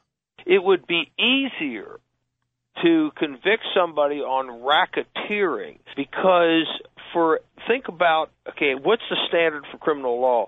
It would be guilty beyond a reasonable doubt. Well, it's one thing to talk about murdered. Was it, did this person murder somebody, or did he order the murder of somebody else? Was he behind this crime? That's one thing. It's a whole other thing when you have a what essentially is a fiction and you, don't even you don't have to prove murder. You don't have to prove robbery. In fact you can't legally prove those things in a federal court if they are actually st- under state mm-hmm. statutes. Right. all right? And so what you ended up doing in a in, I'm in a de facto way was setting a criminal standard of preponderance of the evidence. And that's the civil standard And that is very, very frightening. And he even talked about how uh, the purpose of RICO has changed over the years. The purpose of RICO was to get convictions. The purpose of RICO was to make it easier to get people convicted of crimes. People that ordinarily, you see, the, the first thing was, yeah, everybody knows he's guilty, but and but and, but then it was okay. Well, we're going to find a way to make this put this person in prison. RICO has so many problems, and they have only gotten worse. Now, for starters, if you're if they charge you under the RICO statute uh, federally, I don't believe this is the case in Georgia, but if they charge you under the RICO statute, they they have the ability to freeze your money. The theory being they don't want you to use ill-gotten gains to hire a high-priced criminal defense attorney. Now, think about that. Before you've been convicted of anything, the government has the power to actually freeze your assets. This is, in my view, a blatant violation of the Constitution. And RICO, I think, subverts liberty and uh, the true purpose of law. William Anderson is a professor at um, Frostburg State University in uh, in Maryland. I think it's just awful. And my hope is Donald Trump is the one guy that has the support around the country and the the mon- the means to fund this legally and the juice. I hope that if he's convicted under this RICO statute in Georgia, and again, I realize that it's a state law versus a uh, federal law, I hope he challenges this all the way up to the Supreme Court and the Supreme Court weighs in on the uh, constitutionality of the RICO law and of these racketeering laws to begin with. The constitutionality of RICO is really something that even legal scholars have recognized as quite questionable. Even Justice Scalia, when he was alive, seemed to welcome a challenge on this on this basis. So the law is so vague that Scalia suggested it would be uh, that it was unconstitutional. I certainly think that it is. And uh, the only silver lining, as far as I can see in this whole thing, is that maybe this is going to open enough eyes up to look at this law and see um, that maybe this is not the right way to go. So we'll see what happens. All right, Debbie Schlussel is going to be here in a few minutes. We're going to talk movies. I'll ask her opinion on this as well because she is an attorney. But we are what we are going to do in just a minute is for the last time we are going to do the thousand dollar minute. Now, why is this the last time? Well, um, m- management has decided essentially that it has run its course. That uh, we can try something else in this hour and do some different things uh, that might be more fun and more interesting. And so that's what we're going to do starting on Monday. So this is going to be the for the last hurrah, and it would certainly be apropos if somebody won it uh, today. So for the last time, if you think you have what it takes to answer 10 trivia questions in 60 seconds, then be the seventh caller right now to 800-848-9222. That's 800-848-9222. So for the last time, we'll play the $1,000 minute straight ahead. The Other Side of Midnight with Frank Morano.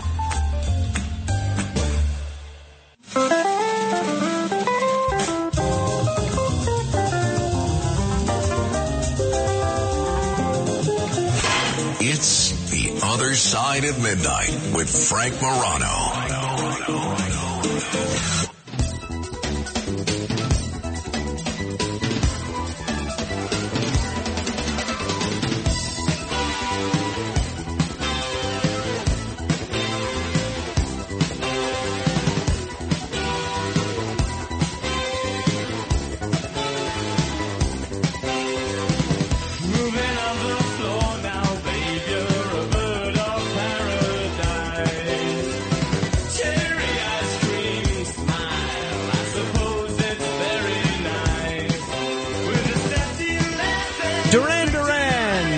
Singing Rio. If you ever want to know what kind of music we're playing on this show, join our Facebook group.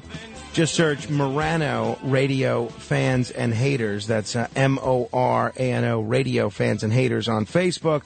We list the songs there uh, each and every day. It's also meant to be a discussion group about the uh, various subjects, personalities, topics that we cover on this show. By the way, I just got a nice message on Facebook from uh, Joe from Ronkonkoma. He had called in yesterday indicating he's a great listener and a great caller that his wife was uh, experiencing some was was having surgery yesterday and apparently it went very well. So uh, she is expected to be home tomorrow and uh, I think that is great news. Speaking of things happening this weekend, if you want to play softball in our charity softball game to benefit Tunnel to Towers, you can email me and I'll get you the details. Frank.Morano at redappleaudionetworks.com. That's Frank.Morano at redappleaudionetworks.com. You can also just come and watch if you want. Uh, although, I mean, it'll be kind of a boring game if we don't have enough players. Uh, but without further ado, it is time for The Other Side of Midnight presents. It's the thousand dollar minute. Answer 10 questions correctly in one minute and you could win $1,000. Here's your host, Frank Morano. Thank you, Chris Libertini. Um, I'm going to miss this segment. I must say this. Uh, this is a game that was conceived by our former program director Dave Labrosi almost three years ago, and uh, when he first proposed it, I thought it was lame. And uh, I, but I said, all right, well, fine. I'm up for trying anything. Sounds fun. And I've always wanted to be a game show host, so I have uh, actually taken to this segment like a, a fish to water. So I'm sorry to see it go, but I, uh, I think we're going to be doing something fun, incorporating our news director, Noam Laden, and doing some international news stories, some national news stories, and uh, some of the news stories that make you go, oh, interesting. But uh, hopefully we can end with a winner. Let's see what we have from Mike in Pennsylvania. Hello, Mike. How you doing, Frank? I'm well, Mike. This is your chance at radio history. Are you ready? Yep, let's go. All right, Mike. Sounds good. Uh, I love the excitement. I really do. All right. Um, uh, the the timer will begin after the first question. If you're ready to go, we'll get started. Okay. Go ahead, go All ahead. right. How many vowels are there? What is a bicycle with three wheels called? Bicycle. What Harvard law professor represented both O.J. Simpson and Donald Trump? Dershowitz, right? Who was Nixon's first vice president? Sorry? No. no. What, what singer is known for the hits Hit Me Baby One More Time and Toxic? Oh, no, it wasn't Tony Bennett. That- It was not Tony Bennett. Who was it? She just got divorced. What? Didn't call me after divorce. Uh, toxic, just got divorced. Hit Me Baby One More Time and Toxic. Any ideas?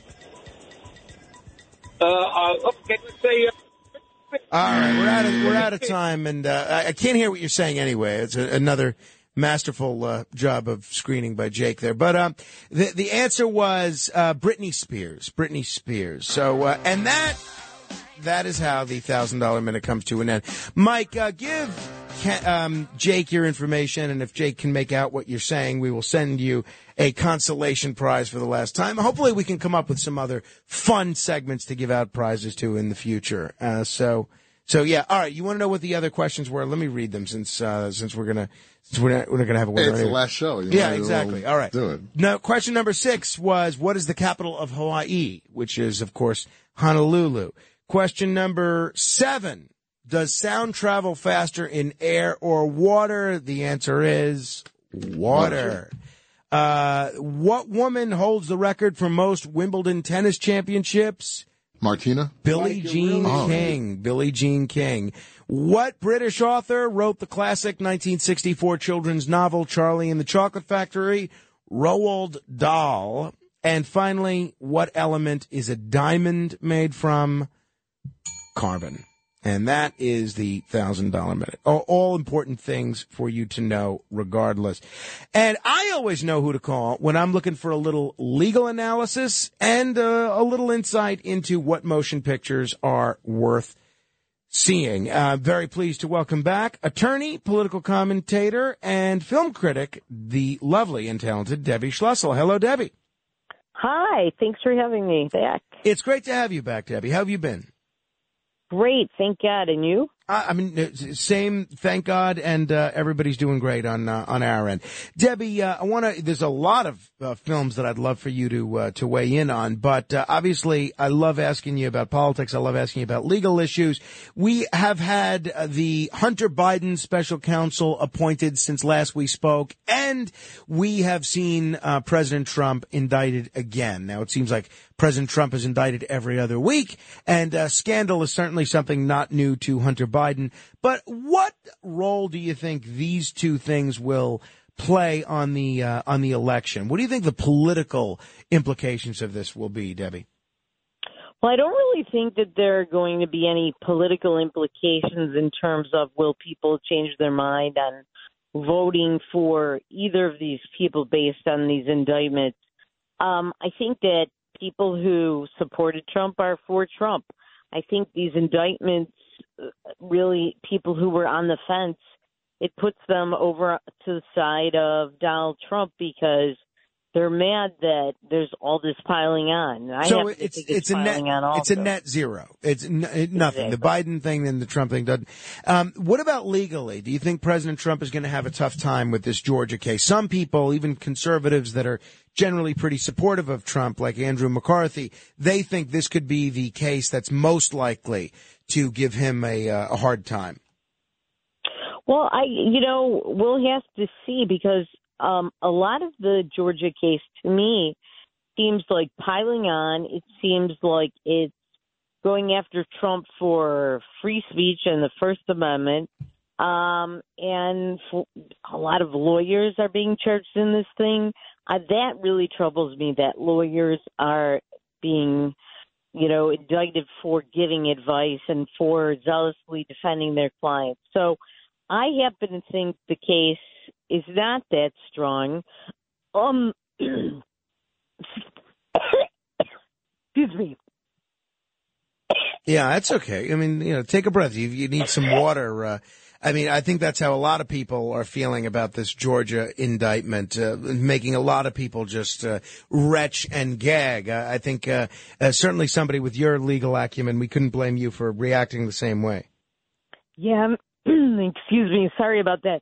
I really think that uh, it's piling on, as I said, and I don't know that it's as strong of a case as the documents case. I think is much stronger, and um, I to me it seems a lot like the Alvin Bragg case. I mean, this is a state prosecutor; it's not a federal prosecutor, and she's using elections and a lot of things that seem to me to be federal things along with First Amendment issues. Hmm. Now, listen, I, I am no longer ever supporting Donald Trump for anything. I've said that on this show before. But I do think this one, to me, is very problematic. I think I listened to the whole phone call, that hour long phone call that Trump had with Brad Raffensperger in uh, Georgia, that is kind of at the heart of this case. And I thought he was trying to get them to do things, and he was asking them and saying, "Where are these votes? I need you to find me eleven thousand, whatever the number was, votes." But I didn't hear him say anything that was criminal, like make up votes, pull them out Right. of out of thin air. I mean, I think maybe you could say that that was the implication, but on the other hand, you could say that this was somebody who was whining. To me, the call seemed just whiny. It di- it didn't sound like Right, he didn't sound saying, criminal. well, right, Yeah. and I just think the whole thing is, like I said, piling on. I think this woman sees everybody else do this. Uh, Fani, whatever her last name is, the prosecutor. She seems like she's just trying to get her time in the sun, her 15 minutes off of this, just like Alvin Bragg did. And to me, I don't think the case is really all that strong as others are saying. And we'll have to see. You know, it all depends on who's in the jury. You know, Georgia is a more conservative state, even though they now have two very far left U.S. senators. Yeah, I think that's one of the reasons that the uh, Trump defendants, Mark Meadows and others, are so eager to get this state, this case moved from state court to federal court because the the uh, jury pool in the federal district court, as I understand it, would be much more favorable to Trump than the Fulton County jury pool would be to uh, President Trump. Hey, uh, before we get to the movies, though, I have been very eager to ask you about uh, something that's both a movie issue and a legal issue. This Blind Side saga. You have uh, Sean and Leigh Anne Tuohy. Leanne Tui, who was played by Sandra Bullock in the movie The Blind Side, and their connection to former NFL star Michael Oher, which inspired that movie. They are planning to enter a consent to a consent order to end a conservatorship that Oher is contesting in court, and there seems to be some very bitter feelings that I think those of us in the public were surprised by, in that we viewed this as just one big happy family that they were writing books and making movies about. Have you followed this whole Blind Side saga, and do you have a take on which side might be telling the truth? So I have followed it. Um, I'm very perplexed by this guy and why Michael Oher and why he would accuse the Tuohys of this. So the Tuohys, who are this fam- white family, and by the way, I just hate the whole racial thing here, and I feel that that's why he's come out with this now.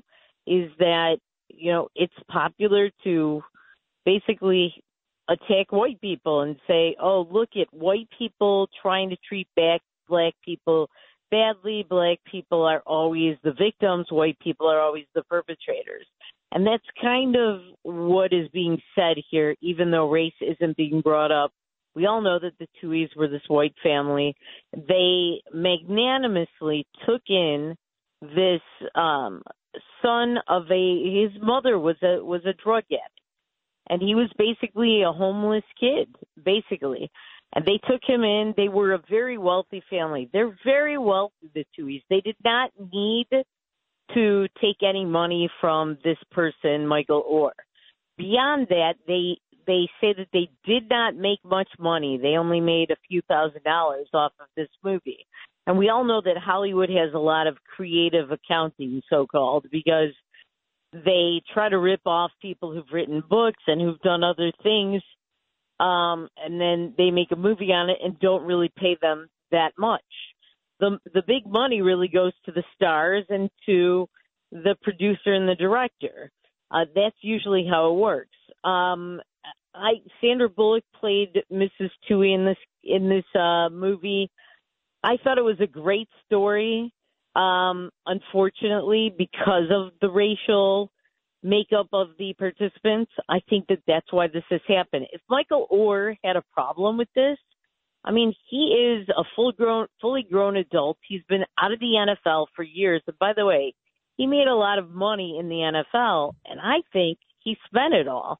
And I think now he needs money, and that's why he's done this. I'm willing to cut him a little slack because I do think he's kind of a troubled person.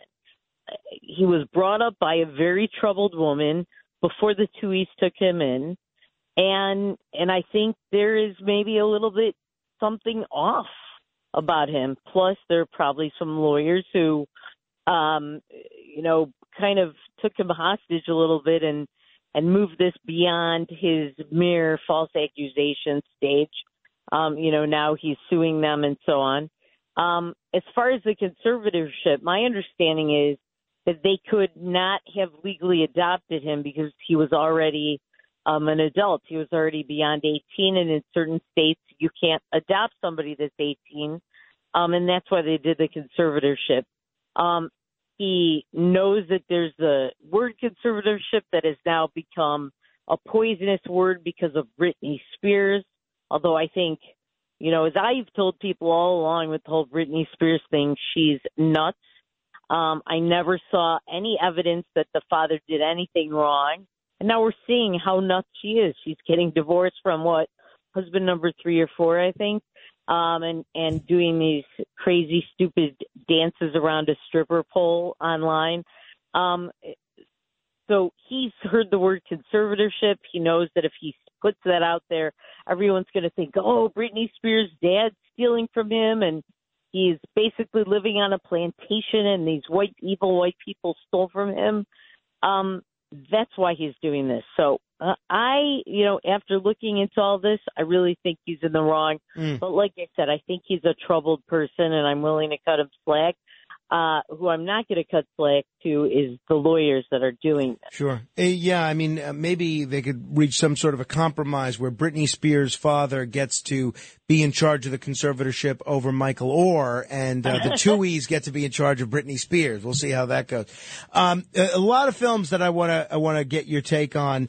I'm a dog person. I love dogs. There's a film, a comedy film, a comedy adventure film involving dogs, dogs with celebrity voices. What could go wrong? Called Strays. Uh, tell folks about this picture. Is it worth seeing? I personally, it was a little bit way too raunchy and disgusting. It's not even just too dirty, but it's just too gross for me. It's about this dog who has this owner, um, Will Forte, who hates him and doesn't want him, but he keep, keeps coming back. He keeps putting the dog way far away, and the dog keeps finding its way back. So one day he takes him all the way, I think, to California and the dog is basically homeless and it meets other strays and the other strays are trying to help him get back with his owner. Um parts of it are very very funny, but just a lot of it is so raunchy. It's just gross. I it really it has an R rating. It really to me is almost like an NC-17. It's just so explicit and then other parts of it are so sickening. Um it just it was not for me and i did see some people walk out of this movie while i was at the screening Really? so Really uh, interesting. Hey, I am a uh, I am a science fiction fanatic. I love Star Trek. I love uh, Star Wars. I was just talking about aliens a few minutes ago, so I'm a sucker for anything science fiction related. How will I and people of my ilk enjoy landscape with invisible hand? so i'm with you i love a good sci-fi outer space movie aliens i love that stuff but i hated this movie it's very long and slow and boring. Um, by the way, it's produced by Brad Pitt, and he should probably stay out of the alien business or the sci-fi biz. Um, it's about how years into an invasion of Earth by these weird aliens, um, there's this one family where the son meets this girl that they have he met her in school and they, her he convinced her mother to take them in or his mother to take them in. And they hatch this plan that these aliens are very interested in human love because they don't have human romantic love. And so they do a televised thing to try and make money. Um and it's just about all the weird things that happen. And it is weird. I like weird. Sometimes weird is very good and very different. In this case i think weird was just to me caused me cognitive dissonance and it was just a little too weird. These aliens are basically these small slimy things with these hands that they rub together like sand with sandpaper noises before they say anything and it's very irritating because every time they talk you hear the sandpaper stuff um and there are just a lot of plot holes and these little things i mean humans can move them around and carry them I don't understand why they've been cowed into an invasion. I saw nothing in the movie Hmm. that showed that humans would be vulnerable to them. I just hated the movie so much because it was so weird. And like, there's one character marries one of these little slimy, little tiny thing. It just was so weird. The um, if maybe horror is more to people's liking than science fiction. Who doesn't love a good horror movie? Well, a lot of people don't. But for people that like horror, there's nothing like the story of Dracula. And there is a film out that's based on uh, Bram Stoker's story. It's called The Last Voyage of the Demeter. What is this picture about, and how'd you like it? So I love a good horror movie as well, and I love all the Dracula stuff. I did not care for this movie. I I think the previous iteration of this story was starring Bela Lugosi, so I think it was many decades ago. Um I expected I was going to like this movie. It just again was long, slow, and boring. Nothing really happened until like maybe the last half an hour to 40 minutes. Um and it's the legendary story uh, in Bram Stoker's Dracula about this ship, the Demeter, that um, is off to sea, and there's these evil spirits that basically there's an evil spirit that kills people aboard. And when the ship is found at the beginning of the story, and then there's a flashback to what happened, there's nobody there. Everybody's gone.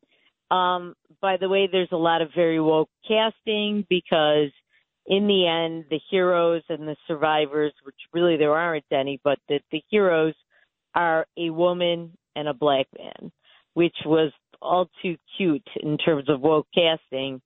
Um, but the movie was just slow and boring, and I would not pay to see this movie. Unfortunately, I did because the screening was at the same time as another screening, and I had to pick, and I went and paid for this movie to see that, and Yeah.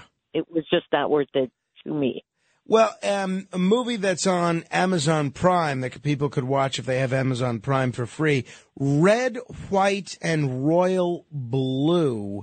Uh, I know Uma Thurman is in this. She's uh, certainly an interesting actress. What did uh, what are what are people going to see if they go watch Red, White, and Royal Blue? Well, again, another very woke movie. Uh, Uma Thurman is the president of the United States in this movie, and she has a way over the top Texas accent. Um, and of course, she's a liberal U.S. senator from Texas who's now president, as if that will ever happen. But that's a liberal fantasy. It's also a liberal fantasy that they will turn Texas to be completely blue in the elections and so on. Um, but the main story is that her son is a closeted gay man, and he meets a prince of uh, uh, the prince that's the spare in England, who's kind of like a Prince Harry, um, and he is gay also secretly, and they have a romance. And this was just a very very bad um, gay Hallmark romance movie. I mean, I've like I said, I've seen better on on Hallmark or on Lifetime. This was just very cheesy, very liberal, way over the top, and so boring. All right. Well, there's, slow. there's, got to be something that's at least worth seeing. How about the spy thriller Heart of Stone? Any hope there? Well, it was okay. It's Gal Gadot on Netflix, and right now it's in the top ten movies. It was number one last weekend. She plays the secret agent. I thought it was very convoluted and formulaic, and it wasn't interesting. I I fell asleep so many times watching that movie. Um, so it wasn't for me. One thing I want to say is that August is the pet cemetery of bad movies, where Hollywood sends bad movies to die a quick death. And I think this month is a very, very good example of that. There are a lot of those. My uh, my neighbor across the street took her two boys to see Haunted Mansion. She felt that uh, it was a little too long, but she she liked it. I'm curious to hear your take on it.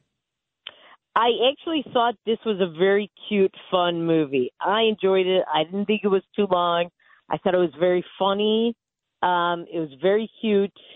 It's about this single mother and her son that inhabit this mansion. Um, and they've tried to leave, but they can't because these evil spirits follow them wherever they go. So they have to get these spirits out of the mansion. I, I thought it was incredibly cute. Um, it's enjoyable. Um, there are a lot of cameos by big stars, Jamie Lee Curtis, um, and some others. And I, I thought it was fun. I think it's a great family movie. And even for adults who don't have kids, they will enjoy it. But especially if you do have kids and you want something to take your kids to, I thought it was very cute. So the uh, the only thing it sounds like you think is really worth seeing that's out now is the Haunted Mansion. Correct. And one thing I wanted to say also is I did not get the screener yet, but next Friday is the Golda movie about Golda Meir, the heroic prime minister of Israel, one of the first female world leaders, tough as nails. and it's about the 1973 uh, Yom Kippur War. So it will be interesting to see um, if the movie is propaganda against Israel or if it's an accurate story. So I'm Oh, all. Well, you got to keep us posted on that. Yeah. Debbie, uh, hope you have a good weekend. Are you doing anything fun this weekend? Um, sleep and relaxing. That Those sounds, are always fun to me. Sounds pretty good to me as well. All right, Debbie. We'll chat again soon. Thank you. Thank you. We'll do 15 seconds of fame where you get to comment on anything you like for 15 seconds. 800 848 9222. Straight ahead.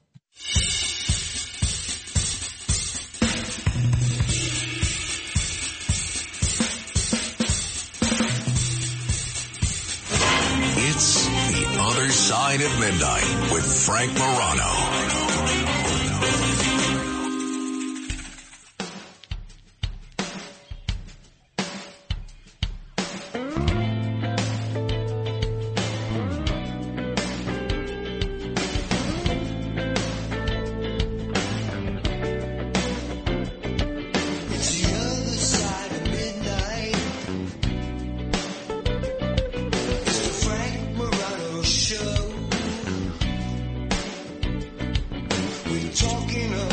The late great Andy B singing the the other side of midnight. You know, I got an SMS text message here, and you can SMS text message me as well at eight one six eight Morano. That's eight one six eight M O R A N O. And said that uh, the fella that answered the question on the thousand dollar minute about vowels got it wrong. There's only five or six, and he said there was seven. You know, I just assumed that he got it right. I couldn't understand what he was saying because he was on such a, a phone bad phone connection. So, so be it. Uh, it's apropos that we would end with controversy. Am I right? Without further ado, let's give you an opportunity. Other Side of Midnight. This is 15 Seconds of Fame. Jerry! Whether Trump's going to be president will be up to Amy Coney Barrett and Brett Kavanaugh. They're going to make the choice because he's going to be removed off all ballots after he gets one conviction. They should man up like they didn't in 2020. This time they better do it. Eddie. Regards to Frank Morano's egg salad. The reports are in. Heaven going in, hell going out. Neil. You know, your new phone operator, Jake, is very personable, very kind, and a pleasure to talk to. He'll never And he better- e. Frank, hello. You say controversy. Mayor Eric Adams has a good record of suing people for saying negative. Rocco. Sizzle moron, sizzle moron, sizzle moron. Roy. I heard Curtis is leaving WABC. He's going to work for that new female radio station. WPMS. It doesn't play the news, but it sure does play the blues. Rusty. Yeah, uh, Sid's, in Sid's new movie, he does a passionate love scene. But guess what? Nobody's there. That slams the lid on things for today. Frank Morano, good day.